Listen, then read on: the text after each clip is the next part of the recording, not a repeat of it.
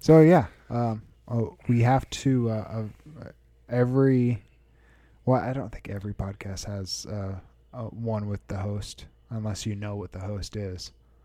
But if you don't know who I am, I am uh, John White or Jonathan. Fake White. name. I know, whatever. Uh, AKA Captain America, AKA Red Bull, AKA Hey that you.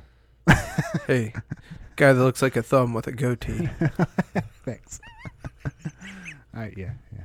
Anyways, um, but yeah, this this podcast is basically a um, uh, introduction to me, which will probably probably be my first episode, um, just so people can know who I am without me trying to explain it to them every episode. Right. So, um, But uh, but- here you are explaining I, I know. that to them, like the concept of this episode. Yeah, I guess this episode's going to have to have some explaining to do because they're going to ask, like, Like, why, why isn't he just doing the interview? Yeah, well, or you know, why why is he doing that? Like, why is the first episode not him? Yeah. Right. So, it it just so and you are Ian Holman, which is one of my best friends, uh, practically a brother, known you longer than anybody. Yep. Um, I figure you were the perfect person, um, to interview me. So Yeah, that's there's another train going by.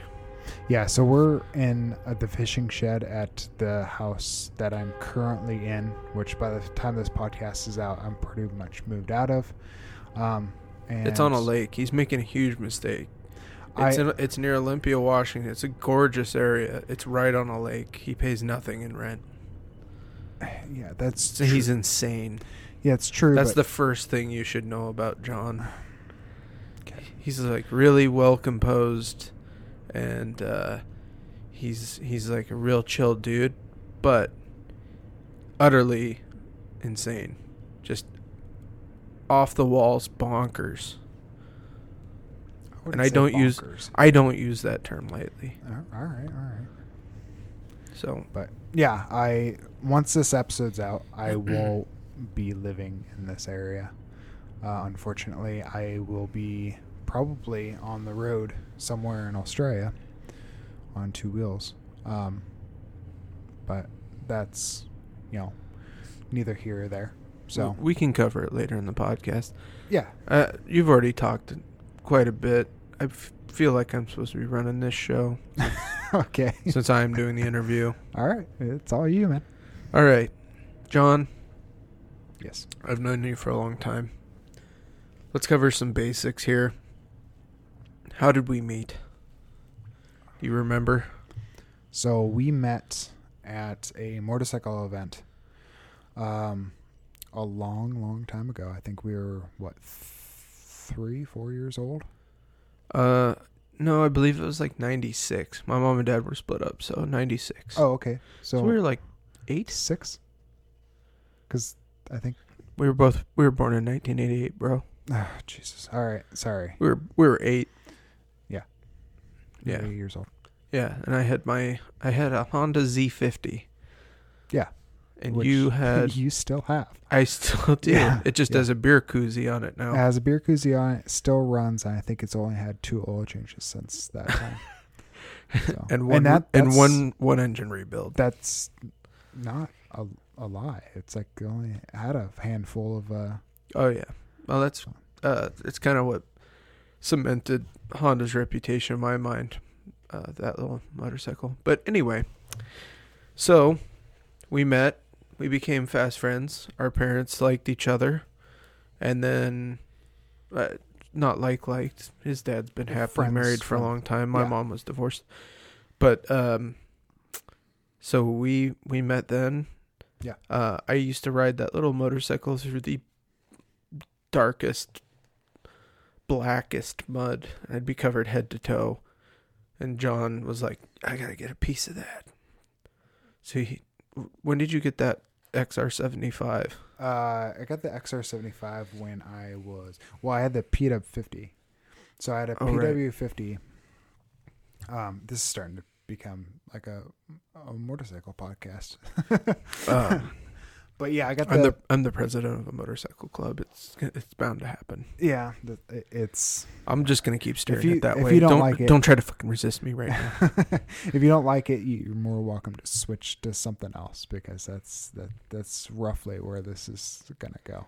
Well, that that's It's like it's interview. such a huge basis of our relationship and growing up together. Well, though. it's a big basic of my life, and Mhm. if this is going to be an interview of me, you got to know that uh, Yeah, if any- everything, yeah. everything that uh, revolves around two wheels is kind of part of my life, in some way, shape, or form. So, all right, so Yeah, and if it, if anybody hears this in Australia and they want to like loan John a motorcycle to putz around on, he's a good rider. Honestly and truly, we'll get to that later. We'll get to that in a little bit, but anyway, so our relationship has pretty much revolved around meeting once a year for many many years. Yeah, until we were uh, old enough to drive, and then we Right. we would see each other like two or three more times that year. But we always seemed to be like best friends. Yeah, we Just just, always it- able to. It, you were one of the people in my life, and I, I've had very few, and I don't know if you know this or not, but very few people that I could go up to after not seeing for a year, and it it was like we had a conversation yesterday. Like it was like not that big of a deal. We weren't like, hey, you know, we not no big hugs or anything. It was just like, so did you hear about this? And then it just Right, like- you do a little catching up. You pick up right where you left off, exactly. and then we would hop on our bikes and we'd ride into the the foothills of the Cascade Mountains near uh, Olympia, uh, Yeah. they're, they're called Capitol Forest, um, which is where John happens to be from. Yeah, Um, uh, yeah, right here in Olympia, but that that's beside the point. I, That's not beside it. It's a huge thing. It's kind of a thing that's maybe shaped you more than you know. I mean, Olympia is an interesting place to grow up. Yeah, for the most part, it, it was mostly. I don't know. I I was raised up kind of in the uh, sort of the farmlands, and kind of just kind of the the back country. It, although if you look at it today, it's not back. Like there's so many houses and stuff. That's all housing development. It's all housing. devel- So there's that farm right across the street from my parents' house, or there is a farm across the street from my parents' house. That's no longer a farm. They uh, changed. Probably ninety percent of his property is all just neighborhoods now. So it, that that's how things have changed so rapidly here because of just We've. rising. I don't know if you know this, but we've been we've been alive for 30 years, and that's just kind of the uh, the march of progress as far as it goes around here. Yeah, I understand that. But uh, so Olympia is uh, it's the capital of Washington State, and it's kind of a place where its citizens really pride themselves on being just a little bit different, or a lot different. Um, eh, do you think that affected you in any way, or Um, is the kind of s- suburby woodland No, area I- a little was, bit uh, less I was outsidery? always kind of surrounded by kind of the the hick side. So a lot of my family and stuff were kind of outdoorsy. Um, you know, being that we were near farms, like I, I, I worked on a farm when I was 13, you know, 12, 13 years old. I was riding my bicycle to a farm down the street and that's where I would start work and stuff like that. So that, that was kind of what I was surrounded by. I didn't really have kind of that, um, that Olympia feel until I was uh, at least in high school and at least had a license. Is when I started kind of seeing that kind of Olympia type of. I, I wouldn't. It's sort of like the hippie kind of. It's like hippies and punk Yeah, and homeless people and, and, that that didn't really affect me much except the fact of- everything in between. I mean, everything in between. It's well, like I it's like our Portland. Yeah, yeah exactly. And Yeah. and the thing was is that once I um got introduced to that crowd, uh it wasn't part of my crowd, but I started learning real quick when I was growing up that I could get along with pretty much any crowd. and that that was the first crowd that I I saw and kind of I could relate to, even though we had nothing to relate about. I Right. could talk to them and just act like I was relative to them. Yeah, John's a bit of a social chameleon in Yeah. that way, which is why he's he's he's a pretty talented traveler, as you'll find out more and more as this series goes on. Not this episode necessarily, but as he talks to people, he'll you know, like many people, strike up friendships in foreign lands and stuff. But uh, John seems to have a, a particular knack for finding a good group. Yeah. Well, sort of. For the most part, I mean, your For the most- your high school friends were a little questionable, but you know, we all go through stuff. Who, whose isn't? Huh? Whose isn't? Yeah, I I mean, I'm still friends with a lot of mine, but I'm friends with a lot of people from elementary school and See that that's one thing that never happened in my life was I I'm not like I don't have that many friends that I, I went to school with anymore.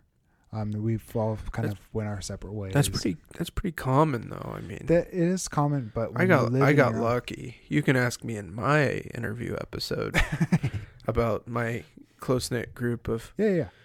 people I will literally bend over backwards for.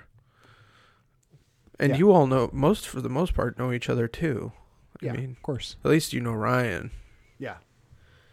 So, anyways, Anyway, back to you. yeah, um, my my childhood was um, very unusual because at, at that time it was like the last generation that they my parents would my mom mainly because my, my, my dad worked um, a lot and still does but um, my mom would kind of drag me outside and wouldn't let me back into the house until the streetlights turned on.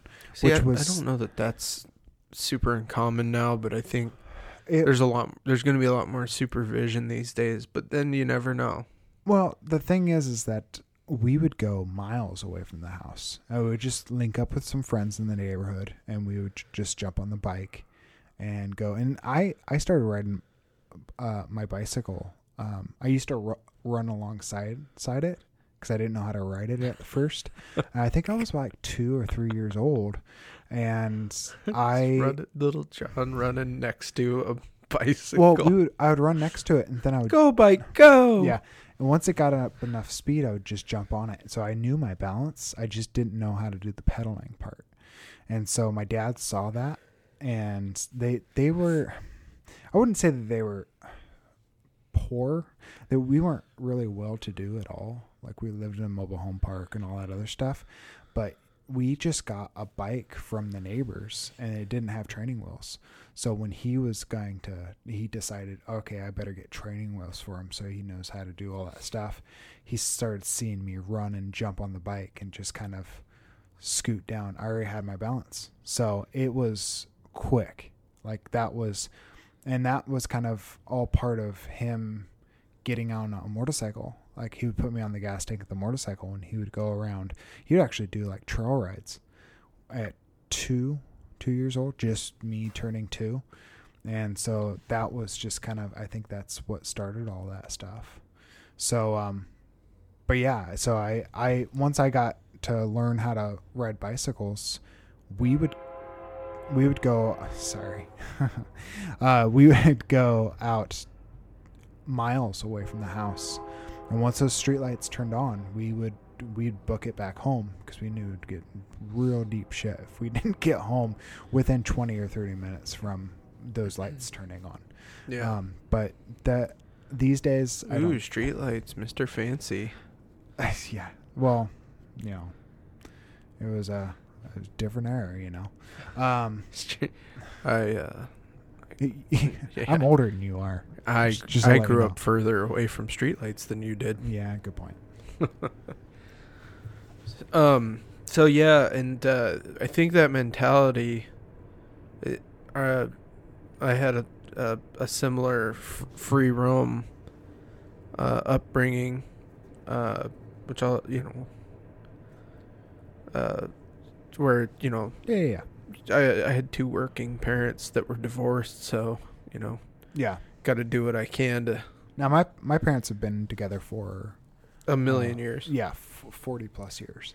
right? So, um, and that's that's how I was raised. And my my my, my parents didn't really. They, they always got along, but they they did go through some rough passage when I was growing growing up. I Well, there's probably that that era. There's probably a time, like, where before your dad got like sober or whatever. No, he he got sober when I was about two. I never. I right. he was. I'm sure you don't have any memory of it, but I'm sure that was a the him his drinking era was a rough patch. I've heard stories. Yeah, it, very. Rough I hope you. I hope you we get we, a get him with a question during his got or got him with a you already record his episode. Yeah, I've already recorded his episode. Okay. We, we talked a lot about it on on his his episode. But yeah, Oh, we, we uh, but he.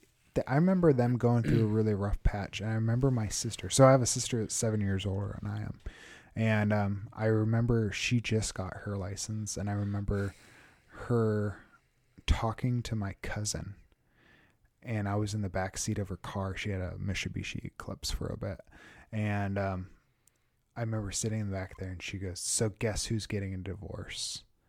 And my oh, yeah, my god. yeah. So of course, but she's she's always been kind of that um, um, needs the information type thing. Right. And sometimes the information when she was that young was kind of vague. So I don't think she knew exactly what was going on. But I think she was so used to having friends that had divorced parents that she kind of wanted to have that same thing. Which Oh, sounds weird. really bad. That's weird.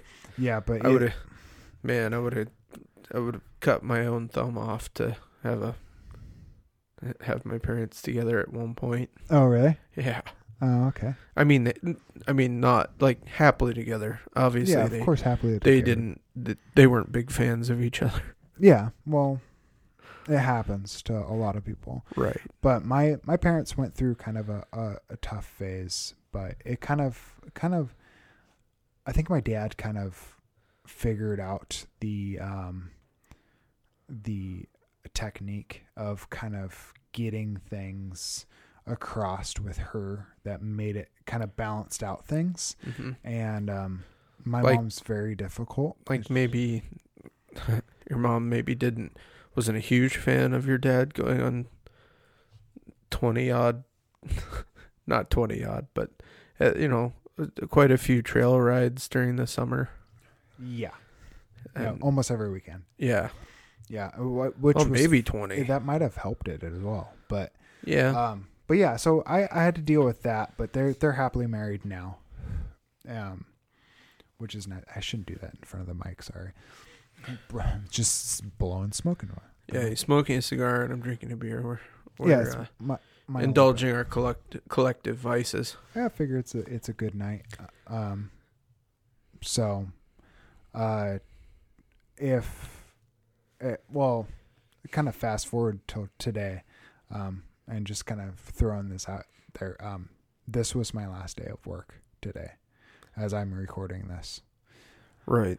And I'm so it's kind of fresh in my mind. I'm having a cigar in celebration, and um, and kind of a celebration and kind of a, a end of a chapter in my life. So um, I think this is a perfect time to kind of do my interview or my my introduction to myself.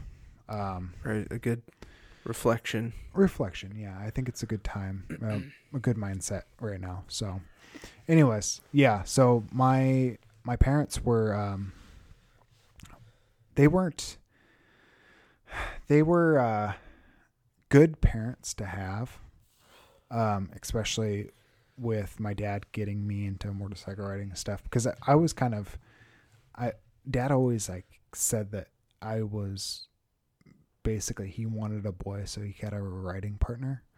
So my whole life was just kind of revolved around That, that makes so much sense. Yeah, it does. Yeah, and uh, That's why the he's so bummed out right now. yeah, he's pretty bummed out because I, I'm of course going to be leaving. He's leaving. He John hasn't owned a dirt bike in years, which is not like us at all. No, but I I uh, went down a different path And, Plenty and of crappy Hondas out there from the 80s and 90s, XR250s. I mean, they're not they're not amazing, but they're not, you know, they'll hold up, you know, 600 bucks. Yeah. I'm just saying, I know they're out there I've less also, than a downhill mountain bike, uh, less than a downhill. Bike. Like way bike. less. Yeah, especially mine. Yeah. Um, but I also have ridden your XR250, and my riding skills are a little bit over the riding skill of that bike. Uh that bike has a the front bearing is bad. The front wheel bearing's bad. Yeah, it's, Uh, it's the been- forks need a rebuild. I mean, Yeah, you're a little bit beyond that, but Yeah, I mean, either way. So, going on, going on to what? Mo- moving on, Moving So, on Yeah, it- to uh, what? so Sorry, I you had, c- I just I I'm in his head. I'm always, I'm always, I'm always messing John up. Uh, Whatever. yeah. Um. Okay. So, motorcycle riding features prominently in our relationship. Your your father's, yeah. and you don't have a motorcycle, I don't have a motorcycle now, um, right? But we're kind of going fa- way. Uh, you want to go way ahead? You really want to cover this thing real chronologically? No, not really. It it doesn't really matter. Let's jump to high school. All right, high school. What what was the deal? We drifted apart a bit. So we drifted apart because I Not was, fully. I was more. Not fully. We we, we still saw each other. We saw each other. We enjoyed each other's company, but Yeah. I would be, uh, you know, you went to Dino Days, and yeah, definitely. Uh, you know, there was a one. There was at least one time where you didn't. There was all of a sudden a time when there, there you didn't bring a motorcycle, or Yeah, or you were like, I was just going through a phase. yeah, he was he was a little different. You had that Nissan pickup, Yeah, No, which I still have. lowered Nissan hard body. No stock height. Was- There's, there's something shot. It looks low. Uh, it's two wheel drive. Oh, those are short. Oh, there you know. Yeah. Yeah, you're right. Yeah, it's okay, Basically like a car. right. Um, but yeah, I had um, so I went through high school. Um, was interesting because I uh, I did I started out with having no friends at all and being very quiet to all of a sudden like sprouting up. I found one friend, uh, AJ, um, which became my best friend through um, my the majority of my high school um, life. Um, he was always there. It was like if somebody didn't see AJ with me or me with AJ, everybody always asked where the other one was. So it we were always together. Um, he ended up um, living with my parents because his his uh, dad decided to move to um, um, a couple towns ha- uh, down, and he didn't want to change schools because he changed schools all his you know elementary and middle school. So um, my I asked my parents, and they kind of hemmed and hawed about it, but they finally just let him stay in the spare bedroom, and uh, it worked out great. And we became really good friends, and we always had. It, he was like one of those friends that like there was never a dull moment, and the dull moments are just because we were exhausted. Like we always had something that we were doing, and with that a whole like brotherhood kind of evolved because other our friends that were kind of separate from each other kind of came together and I ended up you know I I never so I was when I was younger um I got in a really close relationship with my grandmother or my my dad's mom and um I that was the only friend I had when I was growing up. So I would talk to her like three times a day on the phone, you know, and that was back when it was just a landline. So I had to wait until I got home. I would talk to her all the time. And um, she, one day, I was about 12 years old or so, she promised me, or had me promise, that I would never drink uh, like alcohol because alcoholism runs in the family. So reason why my dad doesn't drink, and so I promised her just to make her happy. And within a month or so, she she passed away suddenly, and so it was a promise I would keep. So fast forward and through high school, um, I was keeping that promise. So I didn't really do anything. I didn't do anything bad, and it was mainly, you know, it was mainly the the promise and the fact that like I I raced and that was a big part of my life and that was my sport or my dad's sport. And um, so we would, you know, it, there was no time for me to drink and stuff like that. So I just chose not to, and I just chose to ke- keep that promise instead. And so, you know, when I was sober, of course, all my friends they would drink, and my parents didn't mind that as long as they stayed at the house when they drank, and no one no one left and it was just kind of it, it was good and a lot of people would show up i became like um, somewhat popular in the ways of everybody knew who I was because they would like end up at my parents' house, but no one actually knew who I was, which sounds sounds weird when I say it, but it was like I, I was known but not really known because it wasn't me that they knew, you know. So we had a pack of friends, you know, um, my friend Charlie and Matt and AJ and um, Justin and you know all those those friends that were always together. They always showed up. They always that we would have you know five or six boys there. And my mom would make dinner for all of them almost every night.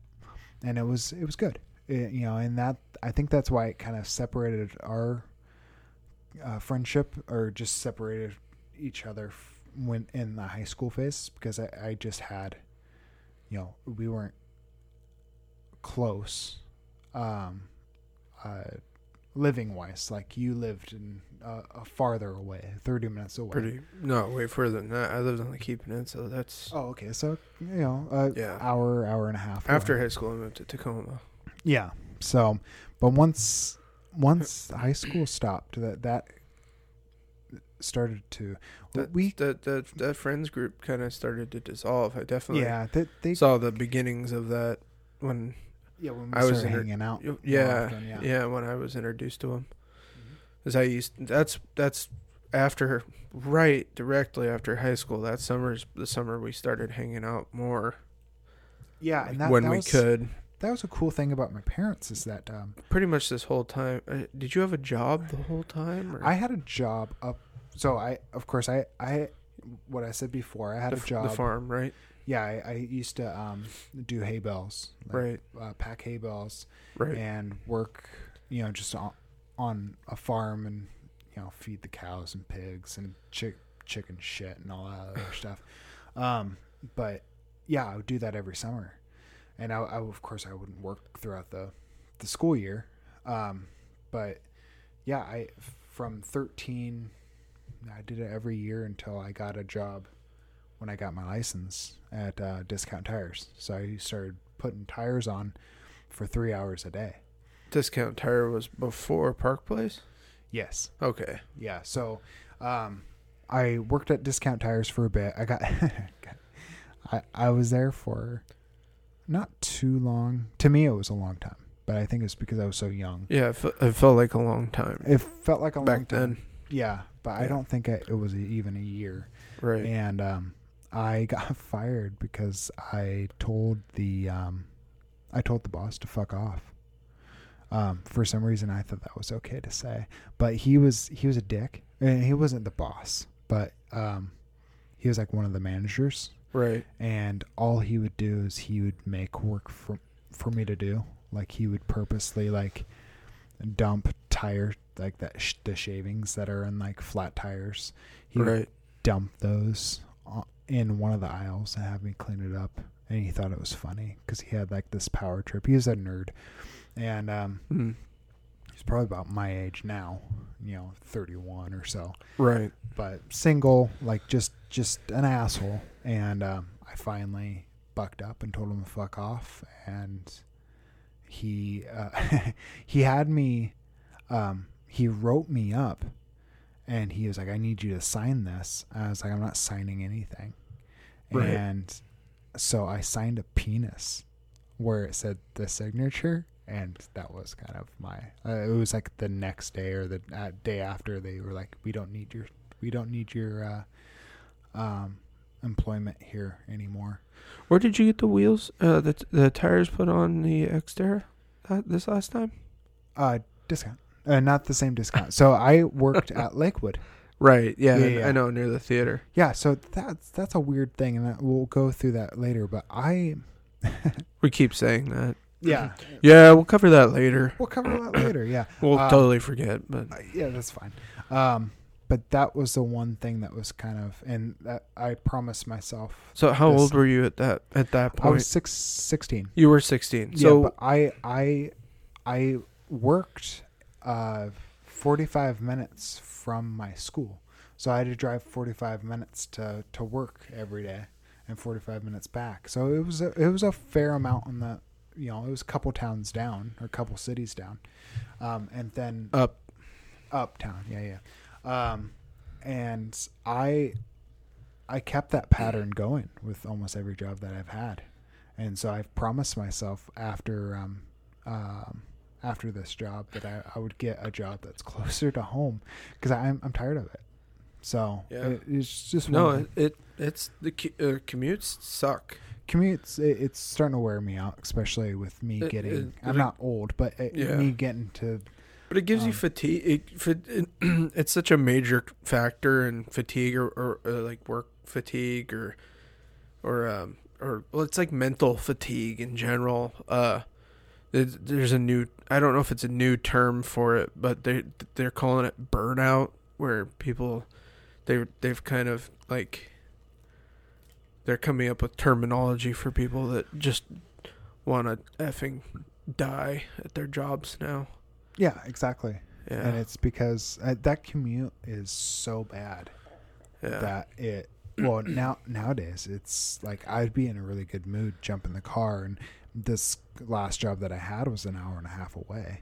right. If the traffic was okay, you know, you can go up to two hours. Yeah. By the time I got back or got to the shop, if I had to drive to the shop, I was in a pissy mood. Oh like yeah. it was hard to not be in a pissy mood. So that's why I kind of kept that. I feel that. I got a forty minute, forty minute each way from Yeah. To Tacoma. Yeah, it, it, wears you out. it drives me crazy sometimes. But anyway, um, so s- sixteen at this point, we Yeah. we've drifted apart a bit. Where does uh? It's it's skipping ahead a little bit, but where does uh, where does your your first girlfriend come into the picture? When do you meet her? Because this is this is huge for your whole person. So, yeah.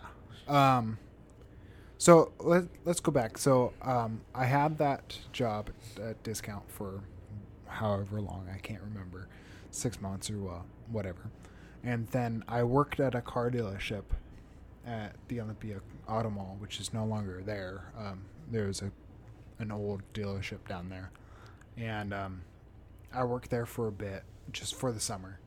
And once they, they couldn't um, There you go. All right, sorry, You're getting a bit far away from the mic. sorry. Um, so, you know, I, I worked there for the summer, and got introduced to the car dealership life, um, which I thought, oh, eh, that would never happen. Um, and then um, they let me go because I was starting school, and it didn't really um, match up with their agenda. So, then my parents gave me that was my senior year, so they told me I can have the summer off after my senior year and they would cover everything for the bit but you better find some something to kind of keep me going after that because I had to get my own life but they were both kind of kicked out of their house um, right at 18, and they didn't want to do that to their kids. So um, I'm grateful for that. But um, but yeah, so I worked at Park Place. Um, I remember which- that. Yeah, which was a uh, exotic car dealership. Um, it was like a used car dealership for exotic cars. Right in Bellevue, Washington. yeah, in So Bellevue, could- Washington. And You could have your your uh, you know you could have your programming job, your yeah, your, your Microsoft was there. yeah your hou- Um, your house in Sammamish, and Yeah. you could drive a used used Bentley and live that like that posh life. Uh, right, you know, it was like Be- Bellevue's just kind of made for that. It's just made to, to One for of- new money to Yeah. to just like pick up and start being fancy. Yeah, exactly. So I I worked there for a bit, and that that's a completely uh, that's that's a podcast of its own of what I did there. But um, uh, How right- about a highlight? So I well one highlight was um driving Paul Allen's Enzo Ferrari. So um It's a pretty good highlight. yeah, so I I drove. Well, it was kind of weird because we, we were going to a um, a garage, um, and I fir- now that I think about it, I can't really remember where that garage was, but it, it had a garage. That's by a- design. Well, probably. Um, but they we had a Porsche there that we were picking up, and his Enzo Ferrari was there as well, and he was there. Um, and it was in the way of that Porsche, so it had to be moved. So somebody moved it, and it was sitting there with the the the door open, and I was so like astounded. I was just like, I didn't think I would ever have see that car in person you know? I, I dreamed about that car. It was just like everything. You know i did an exotic um exotic car um project for my senior project to graduate. And i did it all on exotic cars. And so i got to have that car and you know, I, I built a replica of Mount Rainier out of uh, chicken wire oh really? and uh, paper mache. oh okay. It was big. It covered a whole trailer. Oh really Yeah, and I painted it. That was my Wow. senior project. It was a float for these uh, uh, naturalists in Gig Harbor. oh nice Weird, right? yeah i i couldn't think of well i was i was terrible It fell school. into my lap. Yeah. Well mine I had this grand plan of making a uh, custom motorcycle and uh, it none of the skills to back it up yeah or Well, money. I I was really I was really bad in school. Um and I I was very um it took me a lot to figure out how to do stuff um I don't know. I just I was bad at math and reading and all that stuff all throughout my high school career. Actually, most of my career.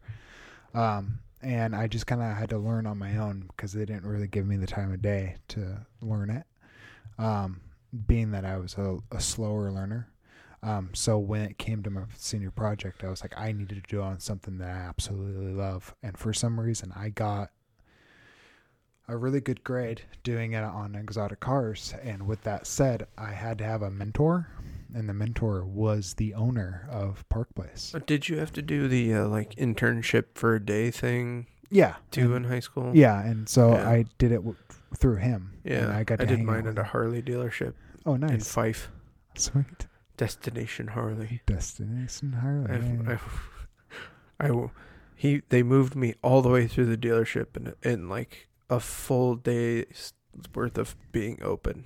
oh, okay. So it was from it was all the way from uh maintenance you know and uh the, all the way from the shop Yeah. to the the sales floor and that's where I kind of learned Harley's business model of uh making a dealership that's a third motorcycles and two thirds merchandise or at least a third merchandise maybe a little bit more than that but and then a third parts Oh, okay.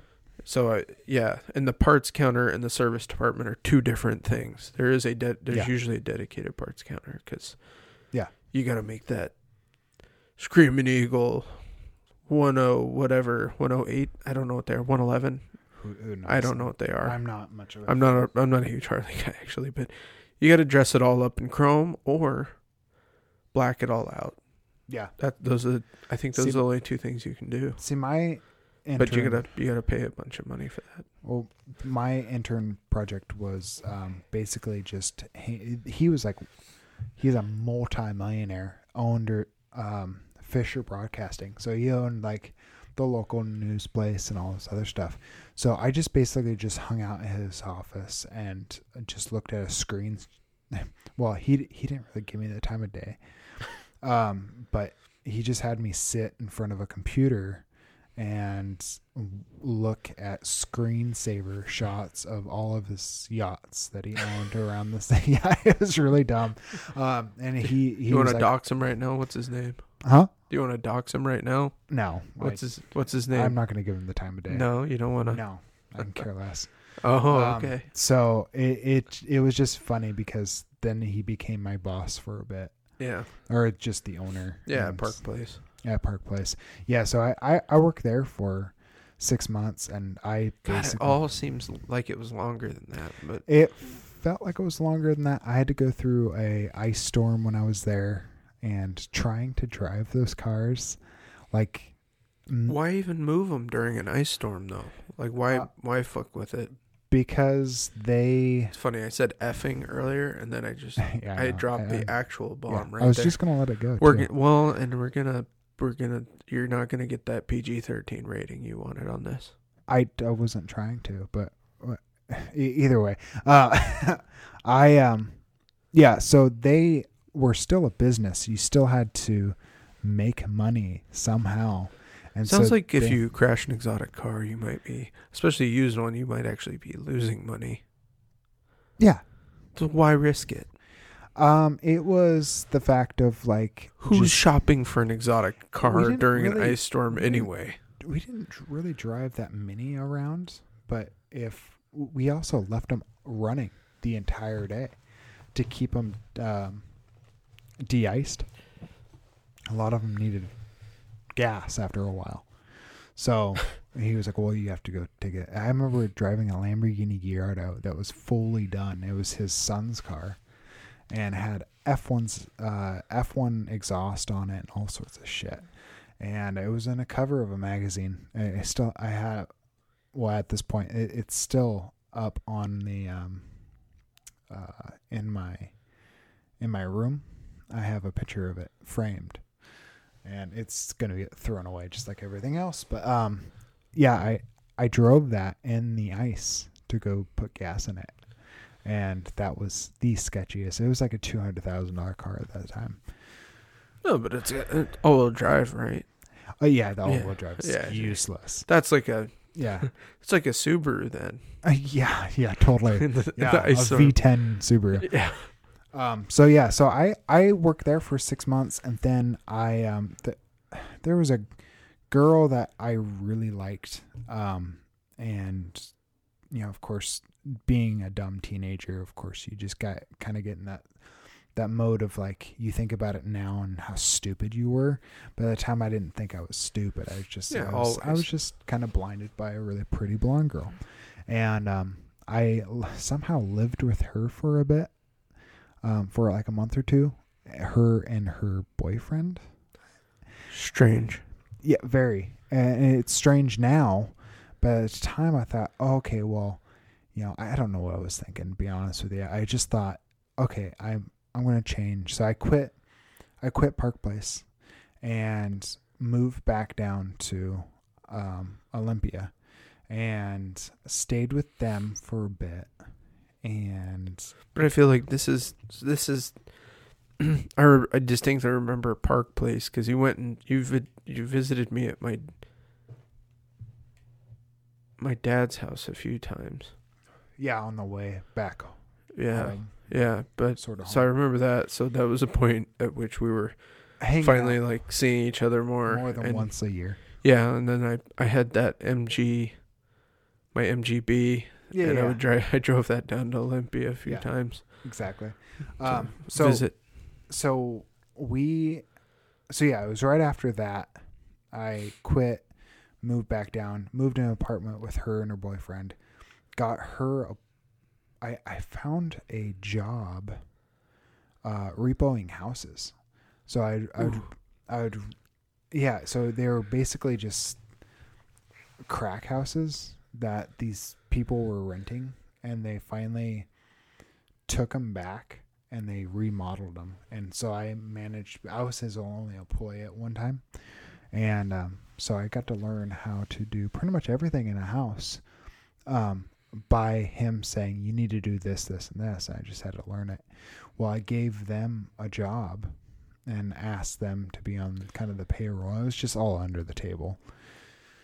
And I did that for I did that for uh, two months, two three months, and um, she didn't want to work. I- can't remember why, but she she had other things going on, and um, so he, her boyfriend, worked with me for a bit, and it, which was fine, except he was really lazy. So it was just m- me basically, hit, you know, kind of pushing him to do something. And we built fences and uh, we re uh, roofed a house um, and repainted an entire house and all that other stuff. But that got old really quickly. I couldn't do it anymore. Um, and God, it, it was, it, yeah, it, it was, it was a few months. And then all of a sudden I got home at the apartment that I was staying at. Mind you, everything I owned was still in a suitcase. Um, for some reason, I didn't I didn't feel comfortable enough to kind of unpack anything. Strange, weird. Weird, weird. Why would you feel like that? Um, well, I got Being in home, being in love with a, a blonde girl and having to, to live with her and and her the boyfriend. It's so weird that you didn't feel comfortable in that situation. Yeah, she was ultra like religious, which I think kind of pushed me away from that whole religious thing. Yeah, because because she acted all innocent but she wasn't and it, it just killed me once i figured out who she really was and uh, because i had this whole vision in my head about you know because I, I i was i was raised up kind of the old fashioned way so when i thought well she's old fashioned too and then when i realized oh no she's she she's lying to hold up some sort of um some sort of status that's when it all kind of crumbled down and then yeah, he i realized that little, my little bit of hypocrisy in there. huh? well my part of the rent i paid half the rent um and he was paying the other half and she was staying there for free and um for some reason we thought that was okay um yeah, that should have been thirds. well i was never on the lease or. I I was never on the uh, um is it the lease Yeah, it's, for it's a for- lease. Yeah. I was never on that. So one day, the owner of the apartment asked me where I was going. I was like, "Oh, I'm I'm just going to the apartment, whatever." And she goes, "Have you been living there?" I go, "No, I I've I've just been staying a few nights because um, I'm getting something remodeled at my house." And she goes, "Oh, okay." She goes, "Just to let you know, um, we are um, we're changing the locks on it, and he has you know thirty days to move out." So I just grabbed my shit and I left. Uh, I didn't say a word to either of them. That was the beginning was- of John traveling light. yeah, exactly. Um, and I didn't even know it at the time. Um, but I I ended up um, leaving, and I, I realized that like his car was broke down all the time, and I was the only means of transportation for all three of us. With my Not little your problem. Uh, it was not my problem, and I moved. I grabbed all my stuff, moved back with my parents for a small bit, and then in that process, I met this girl. Um, and Finally. yeah, yeah, I met this girl, and she was my best friend's cousin, and I uh, instantly had an attraction to her, and kind of things kind of played out that way. Uh, we got together, and within three months of our relationship, we were living together. And we, I, I found a job at uh, uh, the Chevy dealership down down in Olympia, and um, I So s- there that there was that period there where we did kind of uh I think it must have been after you met her that once again we were back to all of a sudden seeing each other once a year. yeah, same same event, the Dino Days, Yeah, Dino or days. the Vintage Bike event that we we met the first time. Right. Well, and, saw each other every year. Even even though we weren't super close, we were still you know friends, Yeah, exactly. and we would ride together every time and Yeah. hang out And, and uh, get pretty close. Actually, I think you know what it was. We we caught up, and we ended up pretty close at the end of every weekend, oh yeah, exactly because we and that we that was all- the deal. Yeah, and and things things changed with uh, you as well because you instead of writing, you were you know barbecuing. And that was much much later. Well, not No, much no, much. That was the transition. Was that uh, that about that time? Yeah, but I tried to get out. Also, there was a period where I had outgrown the only reliable dirt bike I'd ever owned. yeah, So, uh, I just didn't. I didn't have anything like that. I didn't have the money. I was going to college, so I just didn't have. The money wasn't around for another uh, dirt bike for a long time that that I Yeah. actually wanted to ride until my mom got Morgan that 200 that XR 200 that I just kept I was like, "Hey, I'm going to borrow this." yeah, exactly. But yeah. But yeah, so we got out on some rides on that 200 though. yeah, so we were At We- Dino Days, I mean. yeah, and then of course I I got distracted by, you know, dating. Date, I mean, you and you guys were together So we were together for um and we don't have to cover all of it. I I yeah I choose. Let's choose- not let's not get into that. Yeah, I, I'm. I don't think That's a I'll- lot to unpack. Yeah, and I I was with her for um about six years. Uh, I was engaged with her for about two of those Right. years. Right. Um, and you know, for the most part, for, for the record, uh, being that we're recording this, right. um, she she was a she's a great woman. She still is. Um, even though she she has her problems, but we, we all do. And if you could find somebody who doesn't have problems, then I'll marry him tomorrow. Um, but it then you become her problem. yeah, exactly. Um, but you know, she, she she was a great woman. She was a she was an angel, as I always say when we were going out. Um, you know, we had our problems here and there, um, but for the most part, we we never never really fought. We always bickered back and forth. But I, I was kind of I I was just as much of an asshole in the relationship. Um, you know, and I I was more responsible for a lot of the headache, um, because I, I was just I was I was a good person, but I I just didn't. That's not for you to judge. Yeah, it, it just you know it just didn't. It it turned out to. I'll be the judge of that. yeah. Um, it just turned out to not be our thing, and we were we were months before our marriage when we broke up. You know, we were just planning our wedding and all this other stuff. And So what when- was what was our relationship like um that- during the time that you were really close with Do I say her name? Probably not.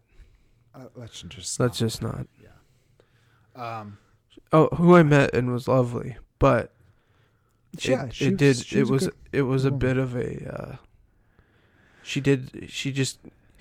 You brought her around to Dino Days. Yeah. and that was our time. you jealous piece of shit. I. that's.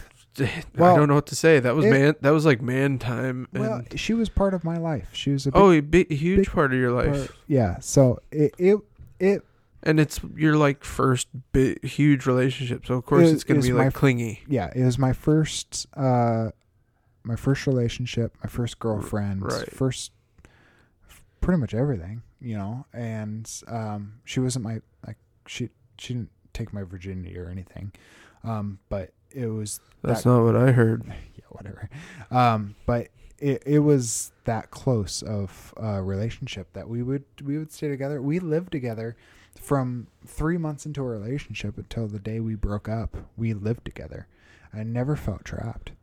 So it all in all, it was a good relationship, and it actually ended pretty well compared to a lot of other people's. But I it put me into a a, a big depression, and I um yeah I got I got very very depressed, and got very um got in a, a really bad state of mind. And I was also working. This is when we got closer again. uh, he decided to.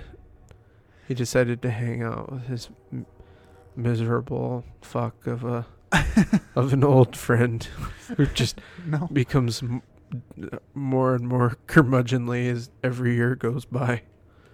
well the, I'm the seventy. He's 72.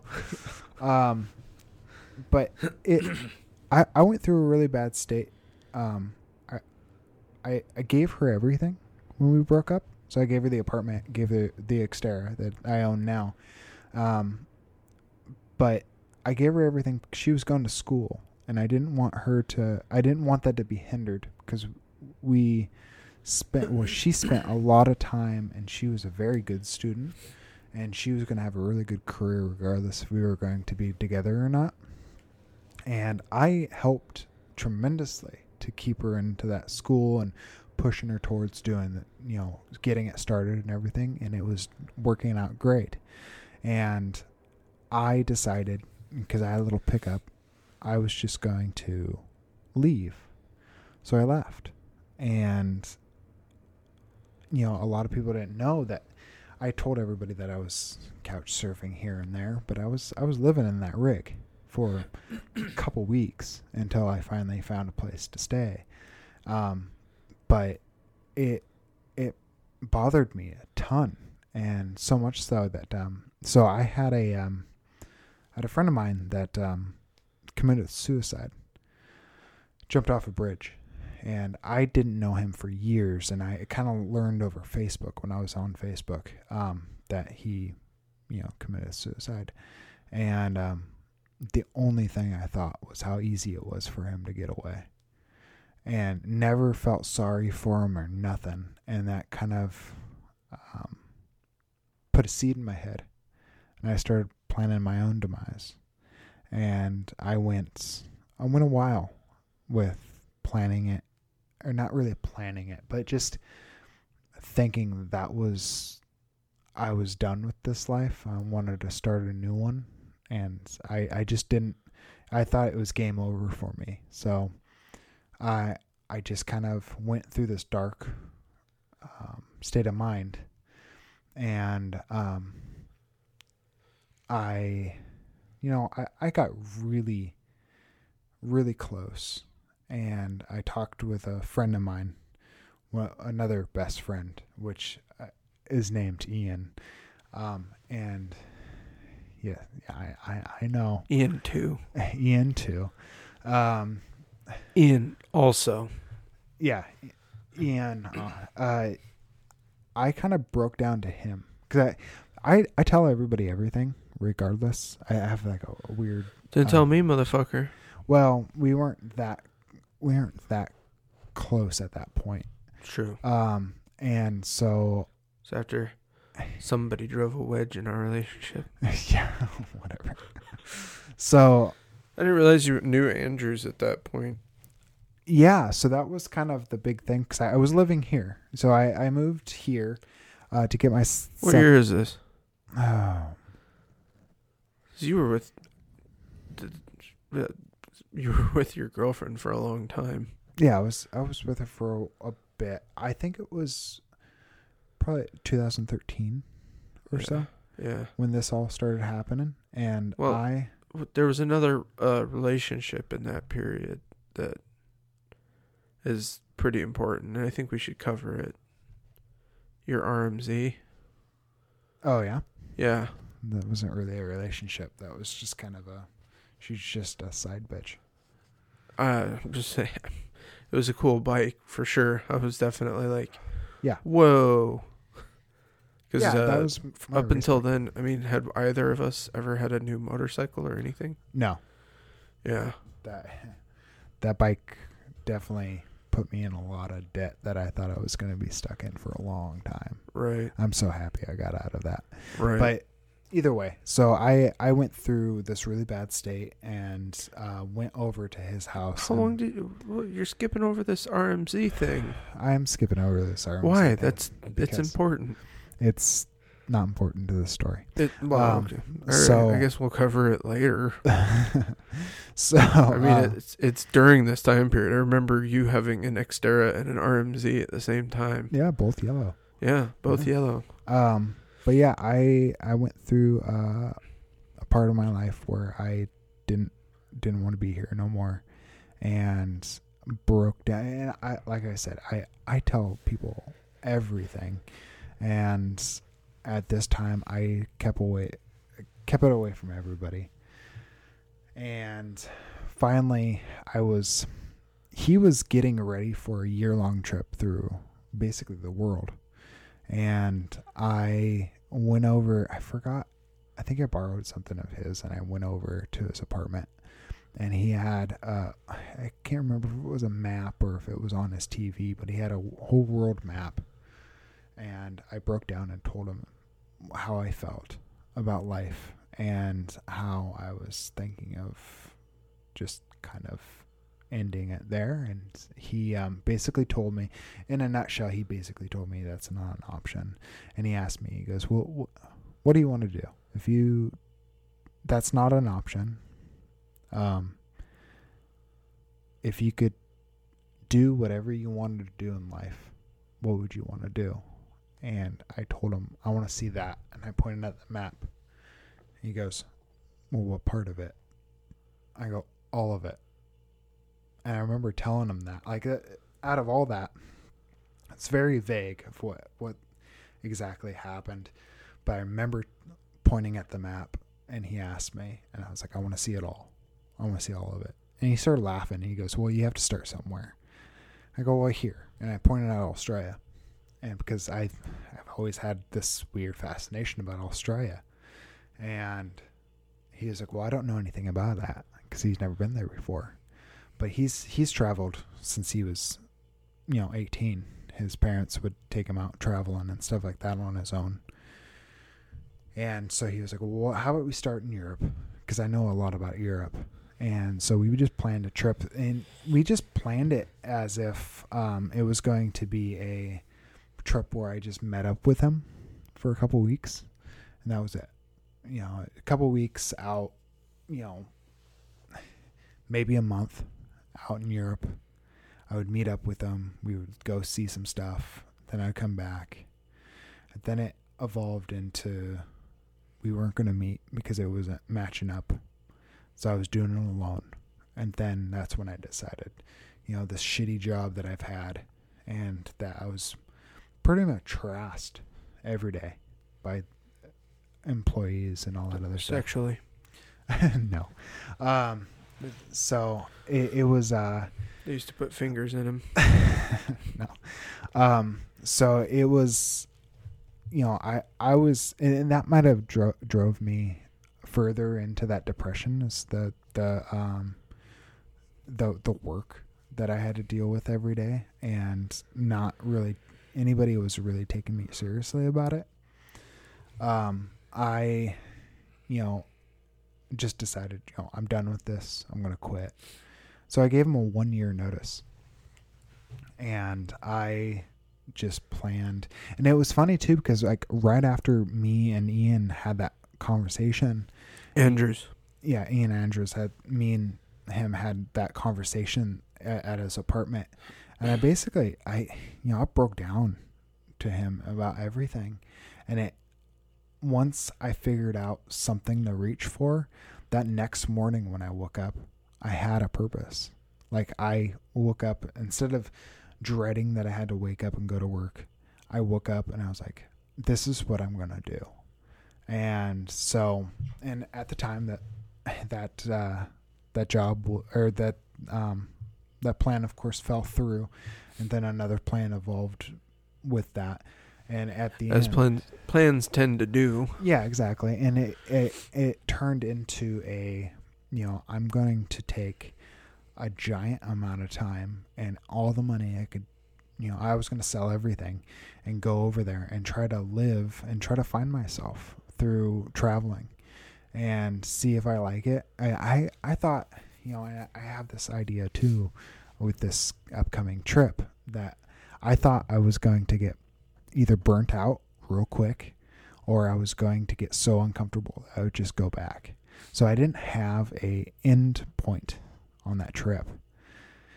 So, you know, I'd have a plane ticket to, um, I had a plane ticket to uh, Amsterdam, and that was it. So I gave him one year notice. I bought my plane ticket way early, and I just sat and wait and did all my planning and everything, and uh, that's how I got started traveling. And I traveled 19 countries on that trip. It took me three months. I had to work at two places to kind of keep me above water, and um, it, it was excellent. It, it completely changed me, and I I went through some bad phases That- as well. That's true. Yeah, and uh, I I was not the same person that I left as. Um, But- So even at that point, once again, we had become closer. As I remember Yeah. you leaving, yeah, yeah, of course. and we had hung out a few times before that. And uh, I was like, wow, that sounds awesome.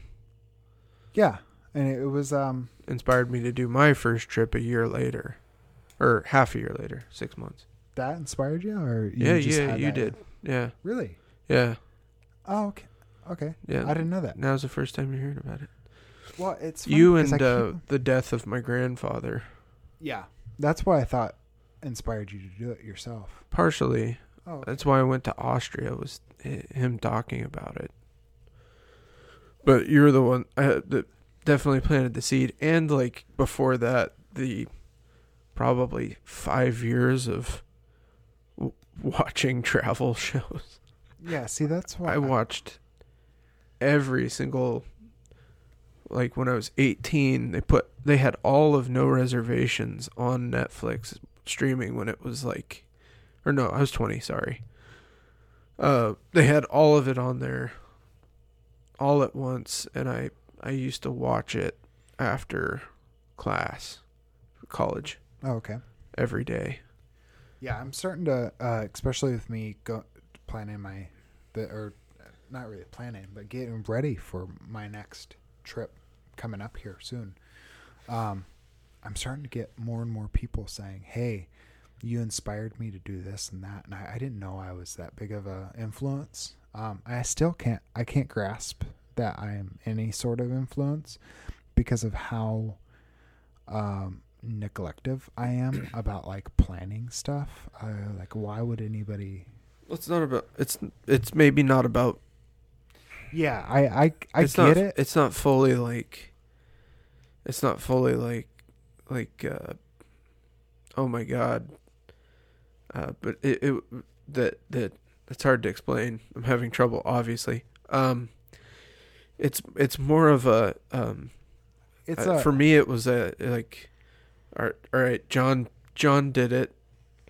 Yeah. It it seems like he met some cool people, had some fun times. I need to do. I I would like to do my version of it, which involved drinking a ton of beer. Yeah, which is part of the. Well, if It of course, was if you you weren't, I, I'm very unique, uh, in that aspect. Um, but that that I mean, you're not the only straight edge person by any no, means. but for, um, traveling Europe. You're the only. You're you're probably the only straight edge person that I know personally that I trust. Oh, okay. I there is something about straight edge people unless they have a damn good excuse like getting I mean re- really getting sober. I guess there's a few in my motorcycle club, but uh that I don't know. I don't trust I, you got to like I like to have the you know some vices out in the open so that I know you're not fully hiding stuff from everybody, Yeah, exactly. you know. But I know you well enough to know that you are. I mean, you're not very good at hiding anything. No, and that's that's one of my um John's pretty much John from the surface to his depths. yeah, I can't really I'm not really good at lying. Um which sounds really bad when I say it, but I'm not I'm not that good at lying or holding anything in. So if I I get myself in trouble more often than I I should because I can't I am too honest about you know things. me, I'm I'm totally not honest at all. I'm, No, you lie all the time. Um, but this, everything I say is a lie, John, everything you say is a lie, yeah, including um, that. Including that, yeah. But it, it's it, it's kind of a curse and a blessing because I get to get people's respect and get people's trust real fast because of how open I am. And I think uh, most people that are open like that are, tend to have the same. thing. typically how you gain trust with people, especially for this. I'm, uh, you know, I have a feeling this will be, if you keep at it, this could be fairly successful because people. That's what people want. They want, they want some, they want honesty. They want, Yeah. they want vulnerability, Yeah. and I think you offer that in spades. Yeah. So I, so uh, we're kind of going off track. So it, are we off track? You, we've covered your life story, but you've So- managed to avoid all the motorcycles I'm interested in. Well, clearly, that's that's what's on your mind. there was an XR 200 in there. yeah, there was a 200 in there, and yeah, uh, best motorcycle you ever owned. uh, no, the KTM 525 was was- was the best vehicle or best yeah best vehicle I've ever owned, but best bike I ever owned. I love that thing to death. And I would, Where is it? Uh, it is. I- Yeah, I don't know. I sold it. sold it for my trip. So, but yeah, I, you know, I after I did the Europe trip, um, it was. I remember coming in to the states, and I just kind of went black on social media once I once I got stateside, and so no one really knew that I was stateside. Yeah, was, I Um, well I knew, but Um, John went full emo. He grew his hair out so that it covered his eye. no, um, I Started camping in the woods alone. no, I I got to New York, stayed in New York for a week, and just stayed off social media. And then I went to DC, and then I decided I'm going to surprise everybody, go home. So I flew home, hitchhiked from the airport all the way to the middle school that was kind of in the middle of all the neighborhoods. Um, Why'd you hitchhike to a middle school? uh, because it was right in the middle of um, where uh, it was right in the middle of like where my mom and dad lived, where I currently live, and where um, my girlfriend or my ex girlfriend was, which I was friends with at the time, and um, I so I went and saw her because she could drive me places because I didn't have a car at the time. So I went to her, surprised her, um, which was really sweet because it was just kind of it, it was nice to kind of feel. It sounds stupid, but Easy, John. um, I I felt for the first time in a long time, I felt loved. Conjuring feelings. Uh, no, uh, You I are. fe- I felt. I can um, see it. Um, so I, I felt loved not only from my ex that has, of course, didn't see me for three months, um, and had no idea I was even stateside. Um, but once she got me to my house, uh, everybody was having um, a cigar next to the fire down by the lake. And so I walked over there and just walked down to the, the, the lakeside and surprised everybody. And that was like, I, I just, it, for some reason, for the first time in my life, like I was missed and I noticed it. And it kind of, I think that alone changed me because I, I realized I was like, I, I meant something to somebody.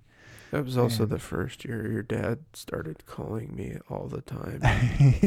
yeah, exactly. So I had a slight inkling that you were missed. yeah, and it, it was, you know, of course, I I surprised you at your um uh your mom's retirement party. All Now- right. That was the one thing where I didn't want to mention it on anything until I saw you Yeah. and saw you and your family. And then once I did that, of course, then I got back on the social media and stuff. And of course, I, I had the blog. So I started a blog. And um, The yeah. global media empire that is yeah, right. out of routine productions. Uh, well, it was just out of routine at the time. Sponsor of the Ian Holman Hour. um, and it was something that I, uh, something I just did so I can show other people that even some idiot that barely went through life decently or halfway decently it could end up traveling the world. And if I could do it, then anybody could. And that that's how it all started.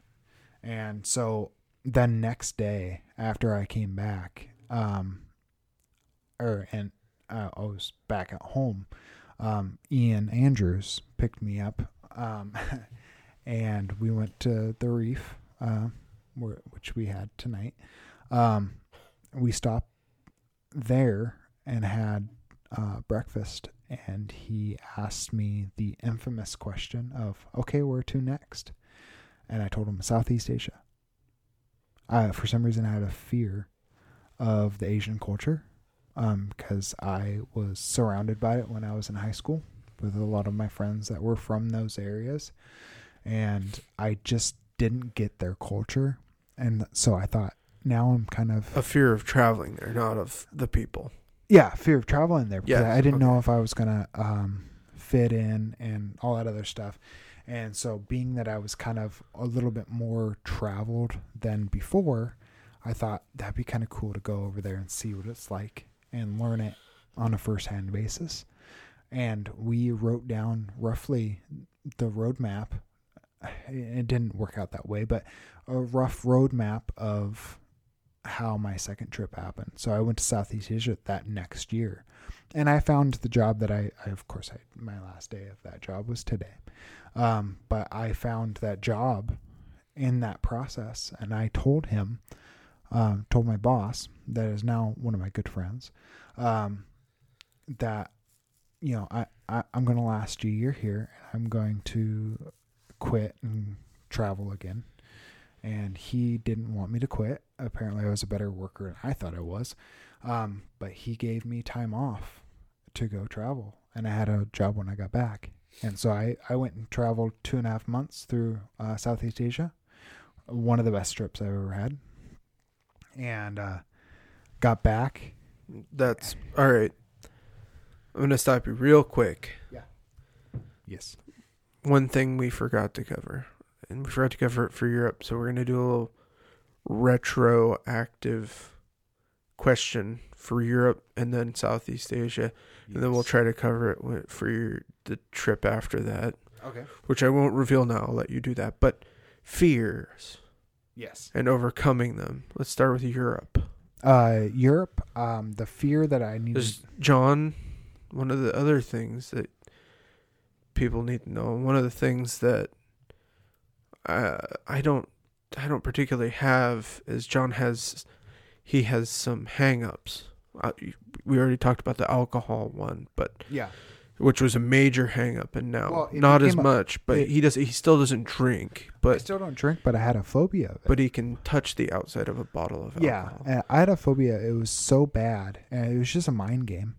Um, Right. Because it was a promise. I didn't want to break that promise so badly I know. Um, that it became the point where I couldn't walk down the beer aisles. Uh, if my if my drink was on the same table as the alcoholic beverage, I wouldn't drink it anymore. Or in the same cooler in my case. yeah, same cooler. I wouldn't get this. Yeah, exactly. But um so yeah, I had to overcome over- that in Europe. Yeah. So there's some hang-ups, some fears, some trepidations that um that that John had. Uh, He he was a little unsure of himself for sure. He came back with some real dick swinging confidence from Europe for the most part. It- it- for the most part. But let's start. was- I'll let was- you cover. It was a little bit better, but for the most part, it, it was, you know, going to Europe. There's no way of avoiding the alcohol thing, and it was Europe. uh, If you're listening, you're full of drunks, and I love you. Yes, exactly. And I also had a fear of crowds, uh, people, and like the part party atmosphere was really a big problem for me because I wasn't really used to it. And I kind of overcame those in Europe. It took me a bit, and it took me a lot of, uh, lot of soul searching, but I did manage to um, kind of overcome it in a small portion. But when I went through Southeast Asia, is when it kind of like, okay, nothing's gonna punish me for being around alcohol, and um, that that's uh where it kind of broke. And I still like I'll, kinda- I'll, I, I'll I kind of the, anec- the the anecdote that I remember that kind of um, for me stood out for you getting over the alcohol thing was uh, you actually visiting the Guinness brewery. yeah on, on the last day of my, uh, one of the last days of my trip through Europe, I went to the Guinness factory, and, and that was hard. That was so hard for me. I don't know why. Now that it doesn't, I can't put it in my mind. He can he can open a beer for me. Yeah, I did Yeah, just now. just now he did. Yeah. Um, yeah, it doesn't bother me, and sometimes it bothers me still, and I'll just go and wash my hands, and then that that kind of overcomes it. Um, but yeah, I, I still have that that problem, but as long as I, I don't drink it, I think I'm I'm good. Um, I had that with raisins, man. yeah, okay, that's the same thing. It is. I thought the longest time I had. It was just like a weird, crazy brain thing, and I don't. I don't know where the um, where the connection was made, but I always thought something was gonna hatch out of them. Something was living in there, and it was gonna hatch out when I any any dried fruit, really. But yeah, so raisins. Yeah, that was There, that was rough for a while. I don't know why. I we get I get I get these crazy thoughts, and I think it's dreams that that do it. Something felt really real about that. I eat raisins now, and That's you good. can you think cinnamon raisin bread for that. Uh, I see. I don't like raisins just because of the taste and the texture. No, my that I'm fine with it now. What? That's good. Yeah, cinnamon Well, raisin. like I, I- said, cinnamon raisin bread. That's drink. that's gateway raisin. Yeah. Yeah, I guess. So some nice like like a nice salted butter on it.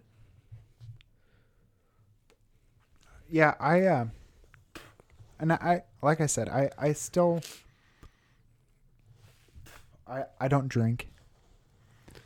And I never have I- still won't I won't eat anything that was cooked or marinated in any sort of alcohol. I know it gets There's burnt off. Probably a lot of stuff in Europe that you already ate that that did.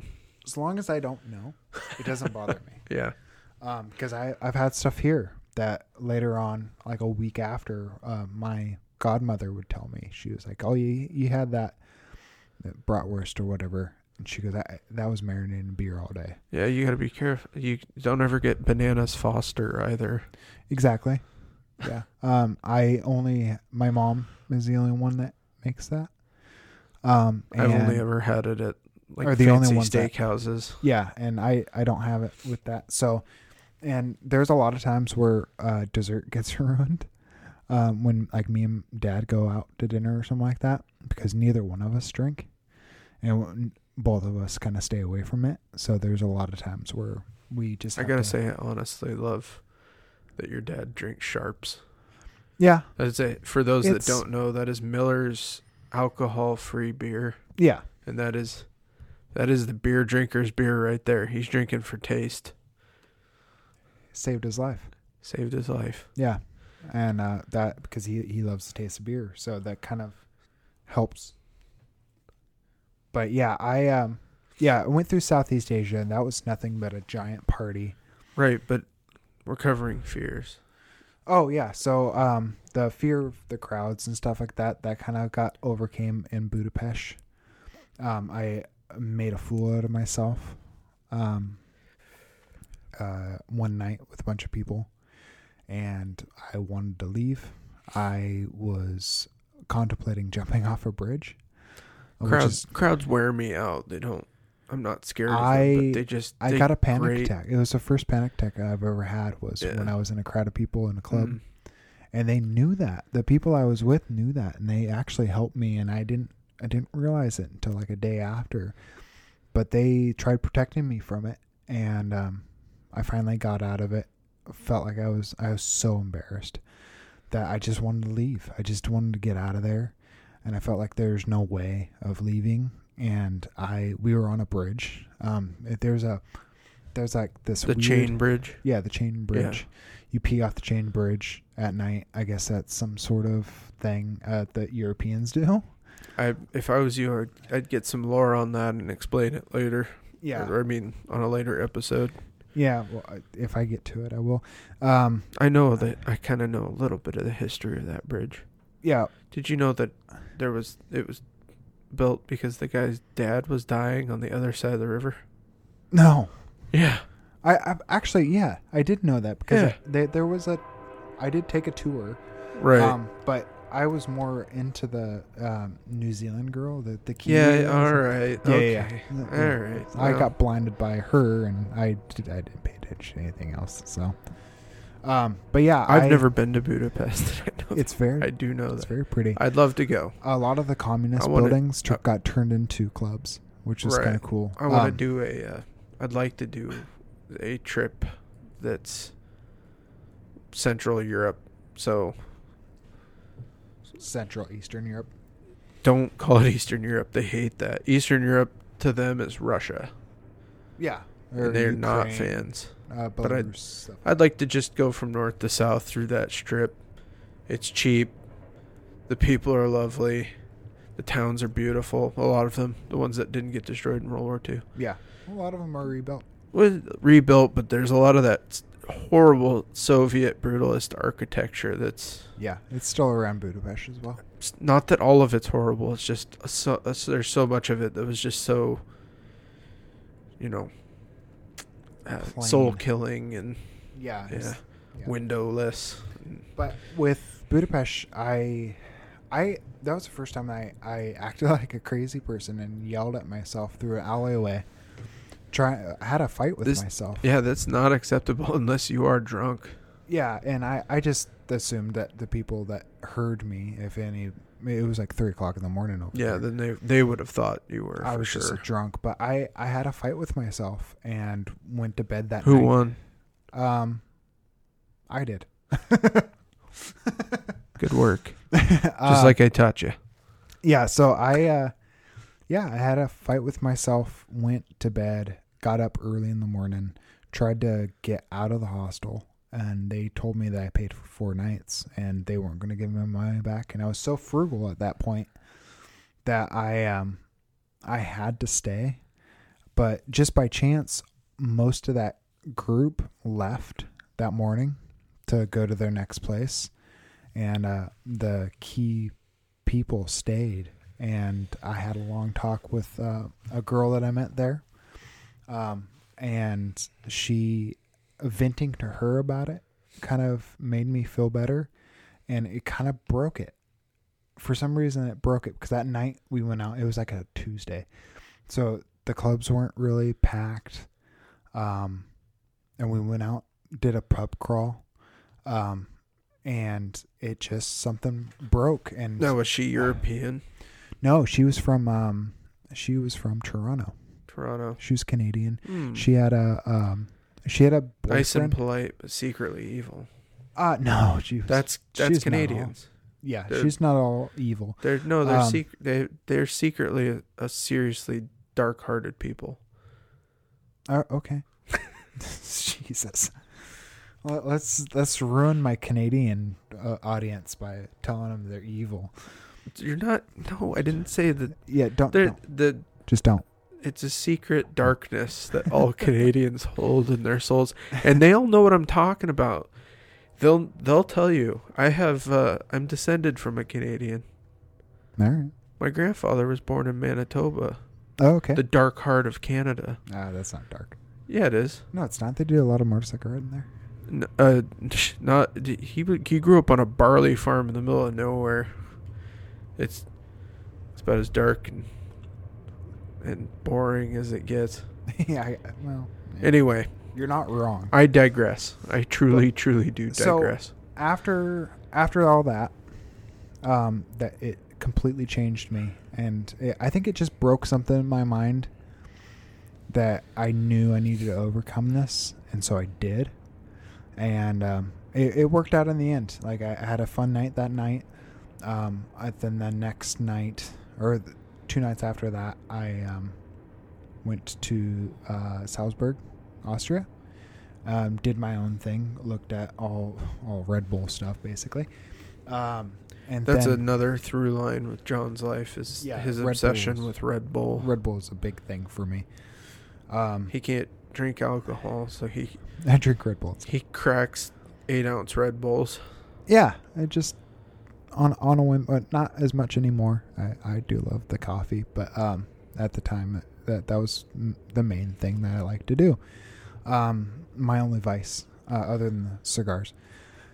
Um, so that kind of broke me, and then once I got to London, is when I kind of realized it was more fun to go and just kind of release and have um just just have fun and just be myself dancing in the club and just kind of embracing myself in that atmosphere um, being that I was away from home and I didn't have to worry about people around me because I would never see them again for the most part. It's a good. Um, it's a good attitude to have. it was- It's how I live every day. Yeah, and it, it's hard to do it here um, still. I just once- pretend not to notice people. But once I was traveling, was when I could end up being a different person.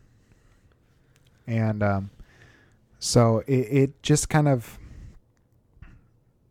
I, after that, it, it never bothered me again. So going through Southeast Asia and partying almost every night and um, being around alcohol, um, kissing girls that were drinking, which was a big thing for me.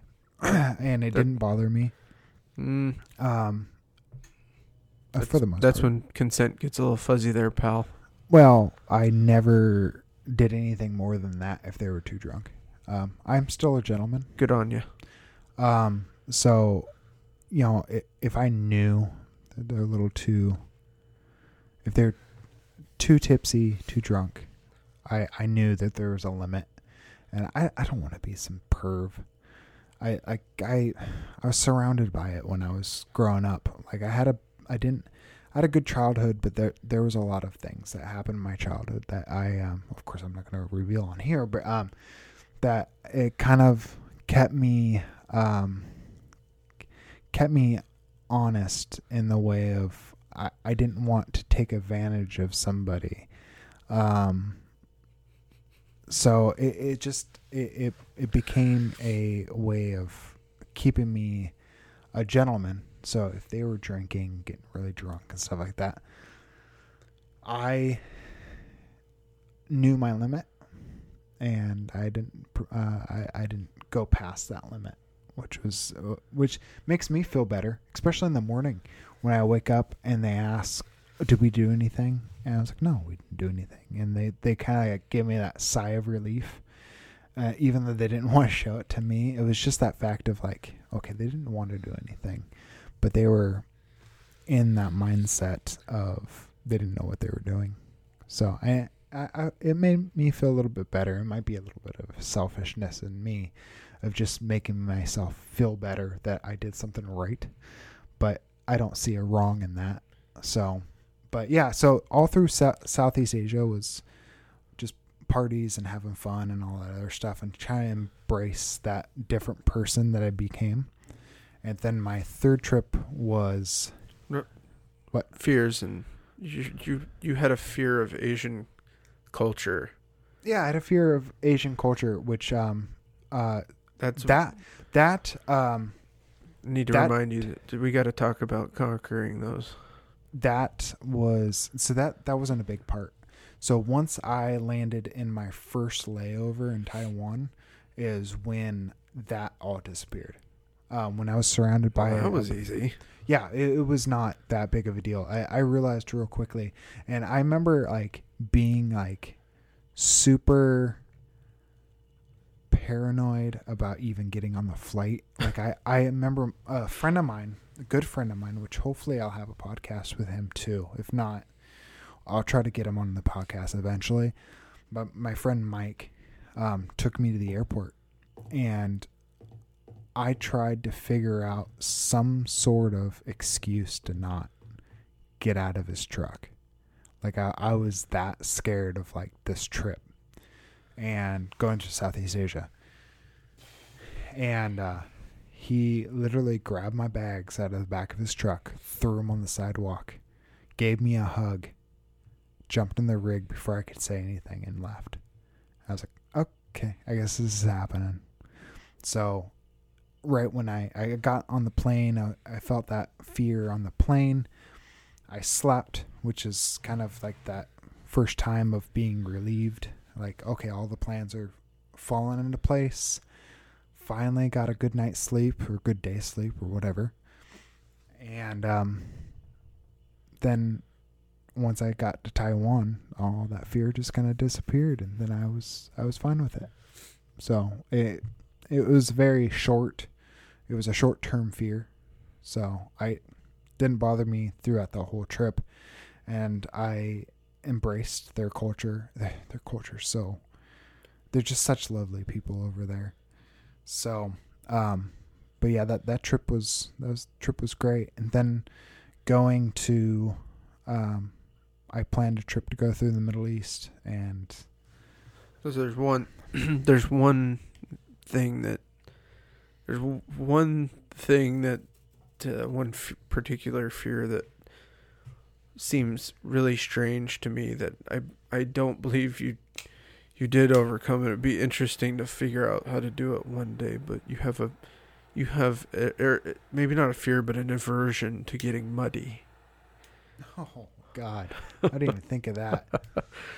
Um, yeah. So I I don't have Which Huh. is strange. We ride dirt, dirt bikes. bikes. Yes, I know, I know, I know, I know. Um, but Road Yeah, bikes too, but I mean, yeah. So I have it's a, in the name of the thing. I just don't like being dirt. I don't like like the whole thought process of being in like a mud bath and stuff just irks me so bad. I don't know why, but it's just something that it just makes me uncomfortable. you should. Um, No, I shouldn't do, do no, anything. this I, is a I'm just- controlled environment. I'm talking about. Dave, you at some point. I know you're going to end up in New Zealand during this next upcoming trip. Your your grand tour of Australia and and the then world. the world. It, we'll see what happens. Because you know, not fully, not fully planned. Not you know. There's a bit. I like and I like that actually that you've left a bit open for the the wind to carry you where it will. Exactly. But um, I have a feeling that you'll end up in New Zealand and there, they they have some pretty famous geothermal mud baths that are that were really important to Maori culture, or so the literature said when I was there. But uh, I think you should take the plunge. It's in a controlled. It's clean Uh-uh, mud. Nope. It's in a controlled environment. You you don't get it on your face. You- You're making me nervous now. I that's Just do happen. it. No, no, I am not. no, absolutely. It was not. lovely. Your skin is super soft for a Oh, few days after. Yeah, it's great. So is uh taking a. My ex girlfriend made the mistake of painting it on her face. It's it's acidic, which is what it's- like sulfuric acidy. It's it, it's kind of sulfury smelling. Yeah. You should do it. Nope. No, Okay. that that's one thing that I'll, I'll never do. Why? It just it irks me too much. Get out of your comfort zone. I do, but that's There's hot water pools too. I mean, go in those first. No. All right. Whatever you want.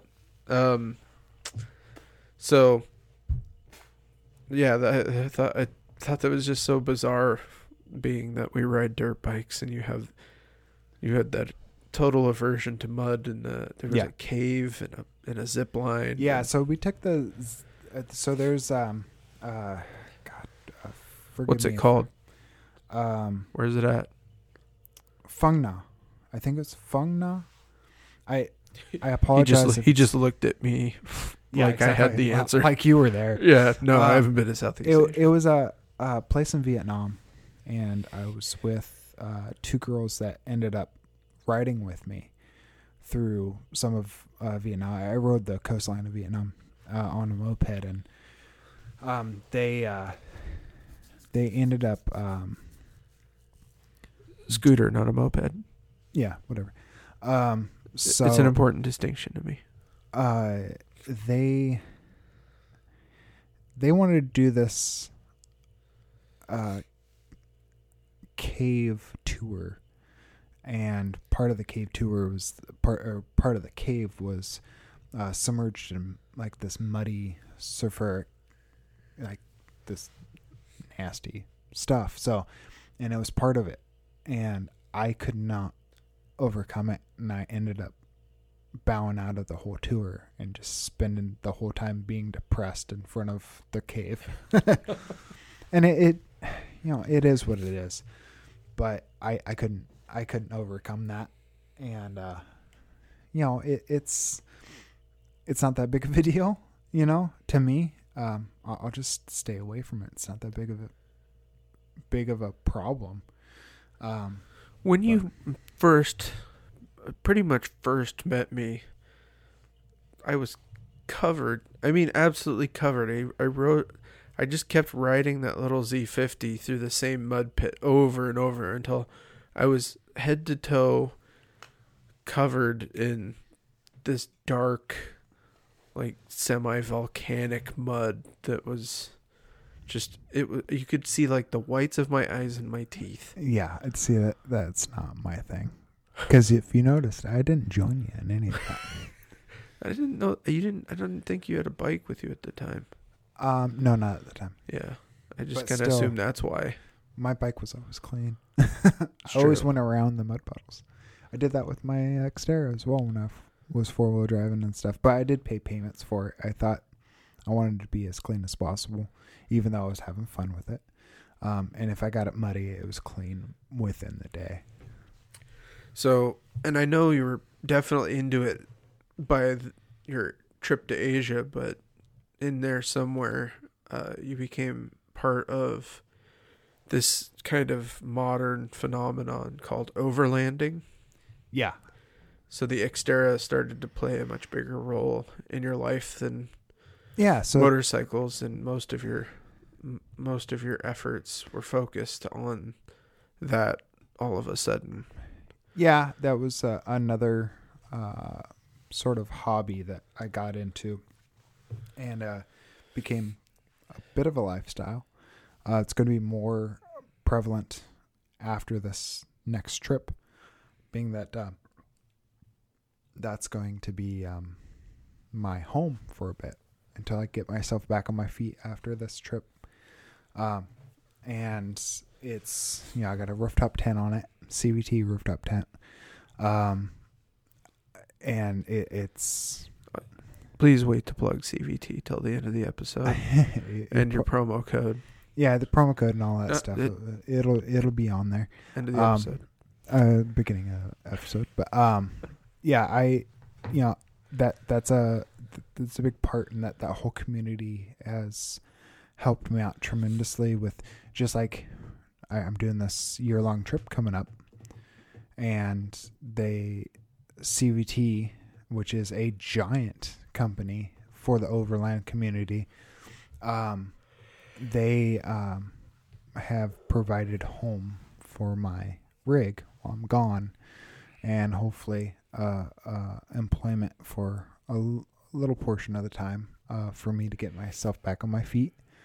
And um, so I, I'm very thankful of that and the friends that I've made um, along that journey of, you know, getting into this new era of overlanding and being self-sustained in your New John. drive. This is now close Yeah. friend John. Yeah, Yeah, this is now our current era era of closeness yeah. After And so- knowing each other for I hate to skim through it because twenty odd years. we are now in the hour 45 minute phase of this uh of this podcast. Um but i did do a trip through the middle east um which i basically did because i got invited by that girl that did the mud bath thing. They're both israeli and one of them invited me to her house if i was ever on her side of the world and that got me thinking of making a trip there because it was in the news. Um, and I wasn't afraid of seeing something, especially as controversial as that area. I knew that there was more, especially meeting her and seeing how she was. Um, there's more over there than what we know from the news. So I planned that trip, went through all of Israel with her, um, Turkey, Egypt, uh, Morocco, like all those places. And they, they're beautiful, and there's nothing, nothing too bad about that trip. Um, just learning their uh, culture and kind of seeing that what you don't really see in our news these days. And uh, hopefully, by the time you're listening to this, if you found my podcast, you know, a few years down the time that we've done this, hopefully that has- changed. But um, I doubt it will. But it's you know going through those countries and seeing that was very um, satisfying to me, knowing that I, of course, I survived it with no issues, and um, got to see a lot of things that um, could could be gone tomorrow. You just never know with the way things are going over there. So seeing it now and so she's going through the pyramids of Giza and all that other stuff. It, it just it was it was a great trip. It was a quick trip. It was only like a month, month and a half long. Um, but it was just long enough and I did so much preparation for that trip just because of the controversy. Um, How much of how much actual uh so it's easy to go to Europe. It's pretty easy to go to uh like Australia or New Zealand or any you know a lot of those places. Yeah. Uh to where like a visa is not it's a visa is kind of a thing that's implied now in those places like the the kind of western world where it's for those who haven't traveled uh uh it's kind of interesting you just don't need to do anything. passport's good enough. passport's good enough you just Yeah. kind of you're lucky if you get a stamp anymore Yeah. even Uh, over. they, usually yeah, just scan that they they just scan it. Um, yeah uh, the Middle East was I needed a visa in every place that I went to. Uh, Israel, I needed, I didn't need a visa, but their stamp was on a different piece of paper that was just folded up and put into my uh, passport. Because if you had that stamp on your, um, oh jeez, I- if I had that stamp in my passport, right uh, I probably couldn't have gotten into turkey or Egypt. or e- oh egypt Yeah, oh yeah that's right Yeah.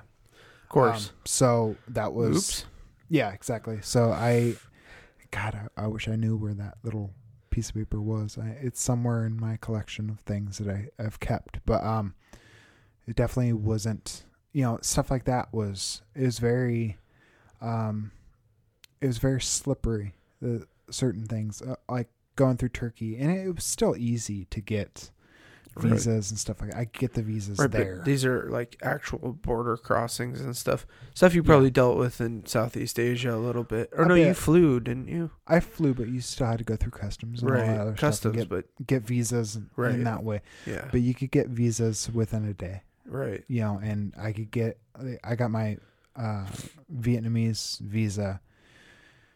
I I gave it my passport to the people in the um, at the hostel, and they took my visa, and I just hoped and prayed I would get it back, and I got it back, and I had a a, a visa ready for me for Vietnam, and uh, it wasn't really that hard, um, but right.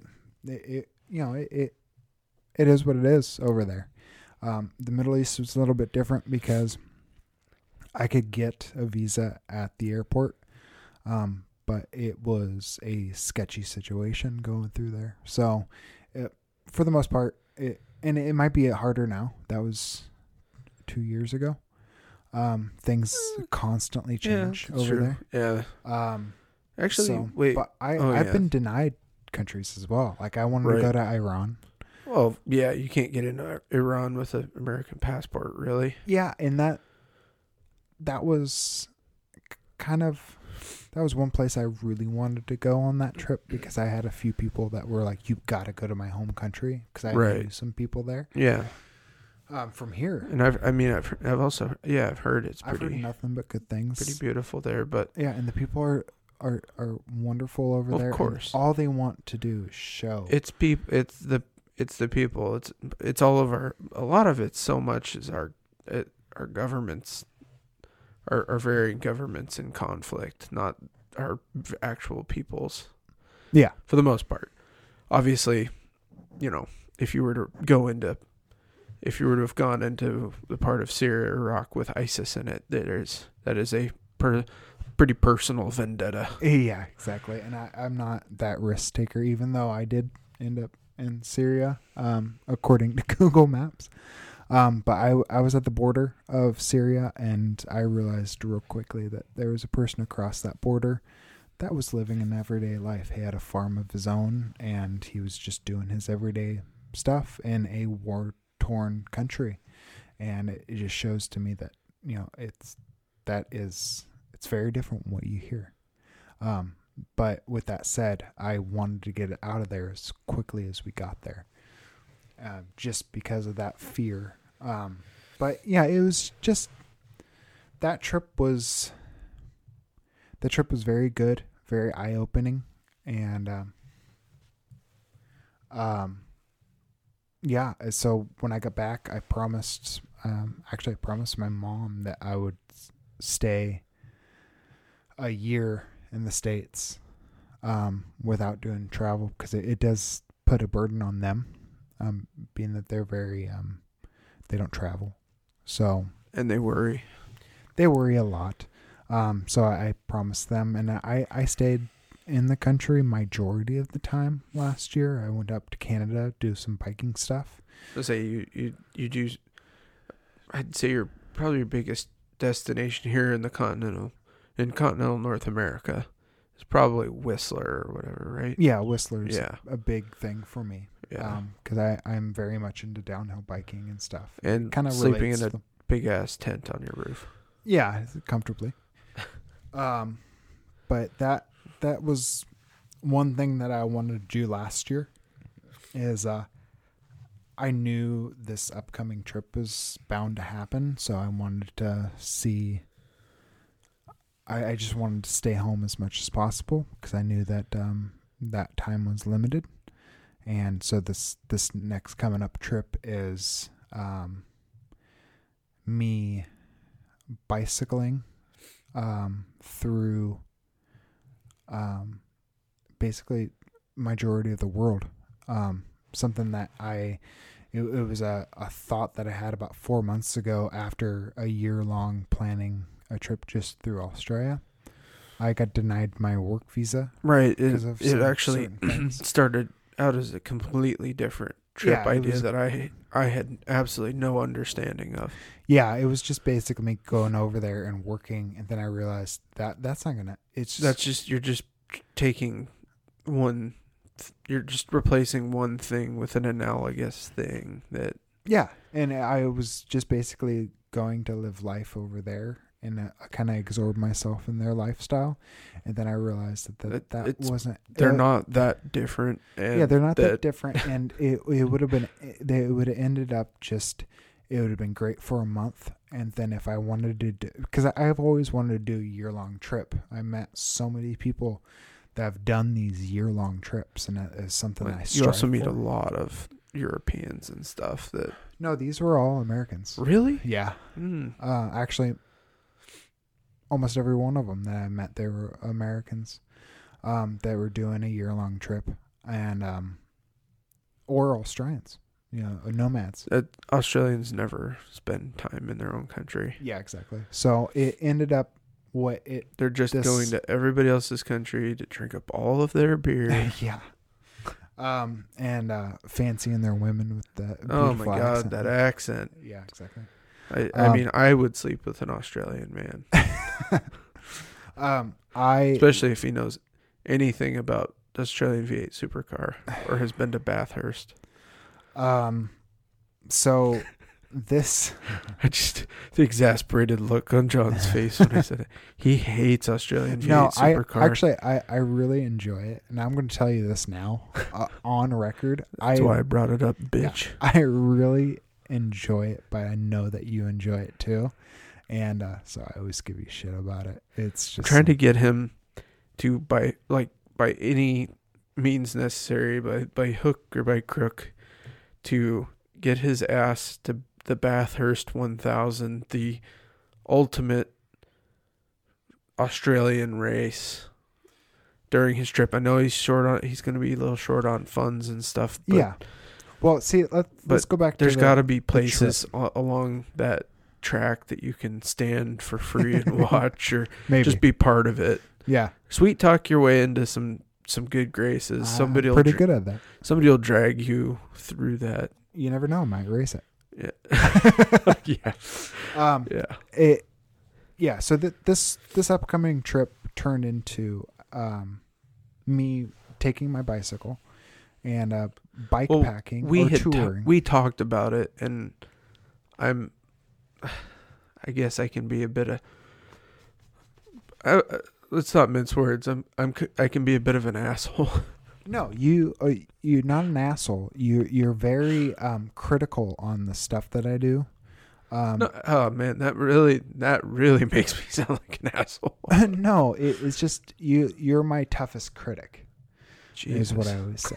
Well, it is what it is. Um, Oh my god. but you have It's what y- it you have a different mindset about stuff than I do. Um, and so when I, I think of these decisions, you always kind of have a different outlook on it, which I, I quite enjoy and I, I like to have in my back pocket. Um, being that I don't think the same way you do, it kind of gets that. I'm a cynical optimist. Yes. Yeah. And so, Like I believe John can do all this stuff, but I I my biggest thing is uh, trying to get him to answer why the fuck he's doing it. yeah, I want- exactly. I want to I want a goddamn answer. I so well it ended up being a a bike trip because I I got denied my work visa. Right. Best Um, thing that ever happened to you. Yeah, because I I ended up you know I Have to have a- rethink your trip completely. yeah, and I just decided well instead of sticking to one country, why not? There's so many places I can go, and I, I love to be on two wheels. Uh, mind you, I haven't been on those two wheels in a while, but um, I I think I'll get more than enough um, wheel time on on this trip. So I, I'm doing six months through Australia, uh, going up to Indonesia, where I don't think I will. I, I'll probably just find a job and sit steady for a couple weeks to a month, um, just kind of relax, and then I'm going to go to South Thailand and ride majority of Thailand, uh, hit, get a job here or there. Um, just like little jobs, like at the hostels and stuff. I, I don't want to take anybody's jobs. Um, and just kind of get it so I can fund my trip or at least decrease the money flow on my trip. um, so I can survive enough to go to Italy and fly to Italy. And I, I want to bike through Europe. Um, Eur- Europe is a very bike friendly um, continent. Um, and I think I would have majority of Bike Russia. Bike Russia? No, I'm not biking Russia. There's like Um, 13 time zones or something. yeah, exactly.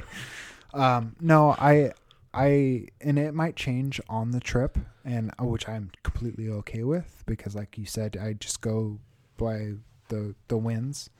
You know, it. You may find that you absolutely love Australia and don't want to leave. I mean, Yeah, and I, I I'm gonna try my best to not um, uh, break any rules to stay there. right.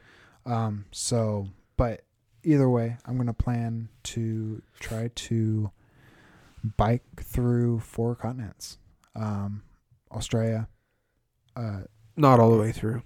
no, not all the way through, but um, bike majority of each continent. Um, of these four, um, including this this one.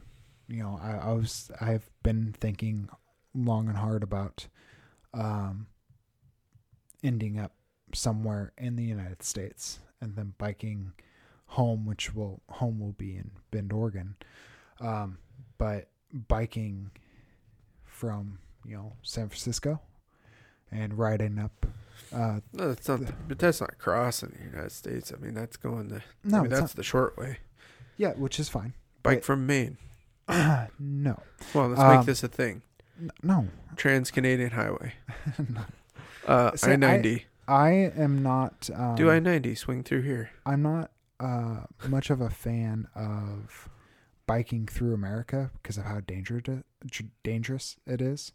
Um, There's so many f- foreigners and all. There's so many people that yeah, do so it all the most time. of my most of my bad time research has been from Europeans going to the United States to do biking trips, and they either lose their bikes from people running over them, um, or having significant injuries of people staring at their phones and running into them, and I don't get that much information, uh, that negative inf- information uh, about any of these other continents. Which doesn't mean that it doesn't happen. It's just the fact of like it I'm on alert because I know how people are here. And I know I drive hundreds of miles a day or used to for my job. I know how people are and I know how they react to bicyclists and they're not 90% of the population in the United States are very negative towards bicyclists. And so I It has to do with road tax. yeah, People with cars pay for the roads. Yeah, and I understand that and I I totally agree in some some ways. Well, I mean, that's Um. You're just a bicycle. It's fine. Yeah, but I, you know, it's just a thought, and I don't know if I'll do it. I don't even know if I'm going to do all the other three continents, um, full biking. You know, You could always do like the Pacific Coast Highway and and uh, yeah. I mean, like you originally said, I was just joking with the other stuff. I mean, I know people that Yeah, have no. done it, but yeah, and so do I. yeah. But the uh, the Coast Highway that you have to pay a little more attention because all the curves, Yeah, exactly. or join up with a big group. Yeah, I'd rather not. You I like love, to do this on my own. You love. It's you are doing it on your own. You just get to camp with rad people at night. Yeah, we'll, we'll see once it gets to that it's point. it's camaraderie. They're not pushing you up the hills on the PCH. yeah, I know. um, it, it's it it is what it is, and I like I said, you know, this this trip has a rough road map, just like all my other trips, and I rarely go off of it, but it's nice to have a plan, and it's also nice to have that open. So, yeah, so that that's that's where I'm currently at. Um, currently unemployed from as of today, being that it's it's one thirty. Right. That's pretty late. Yeah, it's pretty late. Um, so yeah, that's that's where I'm currently at, and th- I the one big thing about this podcast is, of course, I, I wanted to kind of get my story out because I really, honestly, I, I don't want to interrupt my guest with stories about my life. And That's what all I've done this entire podcast, which is fine which is why it's taken because two it's hours. it's an open discussion. It's not. I, I'm not going off a script. well, I'm I'm just and trying I'm to not- relate. I'm not a fan of editing. yeah. I, I listen to a lot of podcasts that are edited and it bothers me. I think it's because I do a podcast of my own, but I I do listen to a lot of lot of podcasts that get edited and you start thinking like, well, what did he say? Something inappropriate, Yeah, and that that's like all the stuff you told me not to say. yeah, and that that's fine. but yeah, so it, it's it is what it is, and uh, so that that's my that's my story. Um, I don't think a lot of people will probably listen to the full podcast or full. People love long podcasts. They're bored at work. Yeah, and that, that's This is a- fine. This is but, a, um, this is a damn human interest piece. Yeah, if my podcast gets um, you know, any sort of traction, they could always go back to this one to at least know who I was or who I am. Yeah. I guess, and um, you know, go from there. And it, this this podcast will it, it definitely will sound a lot different because I will be using different mics on my trip through. Um, and it might not be the best of quality, but I I will try my best to um Yeah, I can't wait for those uh, weekly or daily updates yeah. But the- from your from your trip, good and bad. Yeah, my my bad. plan now is um and just like the the trip itself, my my plan is to um of course have like once a week have an interview with somebody somebody random that um has an everyday Get life. ready for has- the Australian accents. yeah, exactly. It's going to be a lot of Australian accents, but um, you know, just kind of uh, get their story and um, kind of um, you know record that story and share it to the world in some way. Um, and I also have an idea of updating people that care and people that are following um, my journey um, to hear just just me, you know, talking on the mic about my story as it is, you know, like maybe like once a month, just kind of sit down in front of the mic, give a 30, 40 minute um, rundown of like what happened or whatever I re- read on the blog. I just kind of give a different aspect of the words that I write down. Um, just kind of showing people what the journey entails um, beside you know having interviews and stuff like that um, so that's the plan and we'll see how much of it i can do um, i've still yet to um, uh, broadcast uh, podcast and that might be a tough You're thing to dating do. this by saying that. Just yeah yeah, yeah uh, of course and it, you don't need to say that. You'll upload it when but it's at this when point it's ready. yeah it's uh, time. at this point in the have some episodes banked. Yeah, exactly. And So- at this point, you know, it's all new to me. Right. So you you might be listening to this a couple years down the line, and I I've changed in some way in broadcasting it, and so be it. And that's that's the glory thing about um or the glorious thing about um podcasting is Right. they, they constantly change. They get better. They get worse. Uh, they get abandoned. right. You know. Um, and I'm gonna try my hardest not to have that. So. Good. Well, let's go out on uh you do you have any what are your like fears and apprehensions for this trip Um. besides not ever wanting to come home? yeah. No, I'll, come home. I, I, I like here in my, my home country. Um, I, I learned that through my trips. Um, one of my fears is, um, honestly, just running out of the, the cash flow um, and needing to cut my trip short, which is fine. I it, it, it's fine. I'm not afraid of it, but I would like to make this trip a year long trip. Um, and not have that fear of running out of money or running out of a way of getting home. You did bring the perfect low cost vehicle. You're not Yeah, having to rent something and then fuel it. You just got to Exactly. fuel your fuel yourself. yeah, and that that's um uh, that's another fear of mine is getting the right nutrients to ride the Yeah, bike 40 I'm- miles a day. Right. And I Um, I still don't think you're carrying enough water, but No, well, water's always uh, majority of the places I'm going to. Uh, water is always accessible. I'm not going to a desert where I won't be able to fill up my water. that's I mean, I've listened I listened to a bunch of Australian podcasts and I've I've you know, I I've heard I've ended up hearing a lot about like you know, pretty normal city life and stuff there, but everything outside a city in Australia in my in my brain is just um just like burnt earth Yeah, I try to avoid full those of, like areas. with poisonous snakes and spiders and yeah, exactly. Well, it's Which I know, I know it's not. I know Yeah. they've got a pretty, they got a pretty diverse environment. Just, it's just the middle of it is terrifying.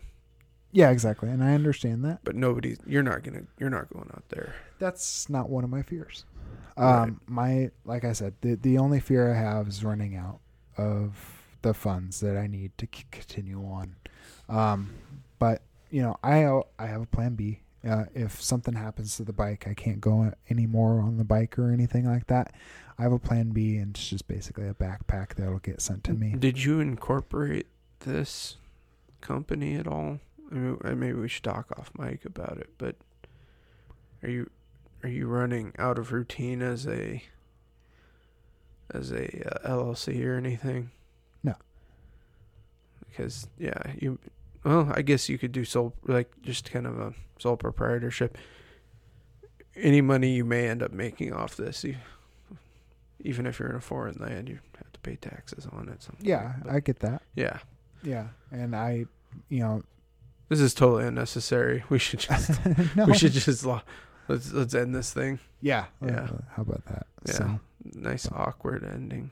yeah, nice. a long talk. It's not always going to be perfect. That's the that's uh, uh, the beauty of this podcast. So, right. all right. Well, thanks And- for uh, giving me an interview. So concludes the thrilling Ian Holman adventure hour. Yeah, which we'll get to uh, at another time. Oh boy, yeah. Oh yeah. So, all right. Well, thanks, Fred. Thanks for having me over. Yeah, of course. Thanks. Right.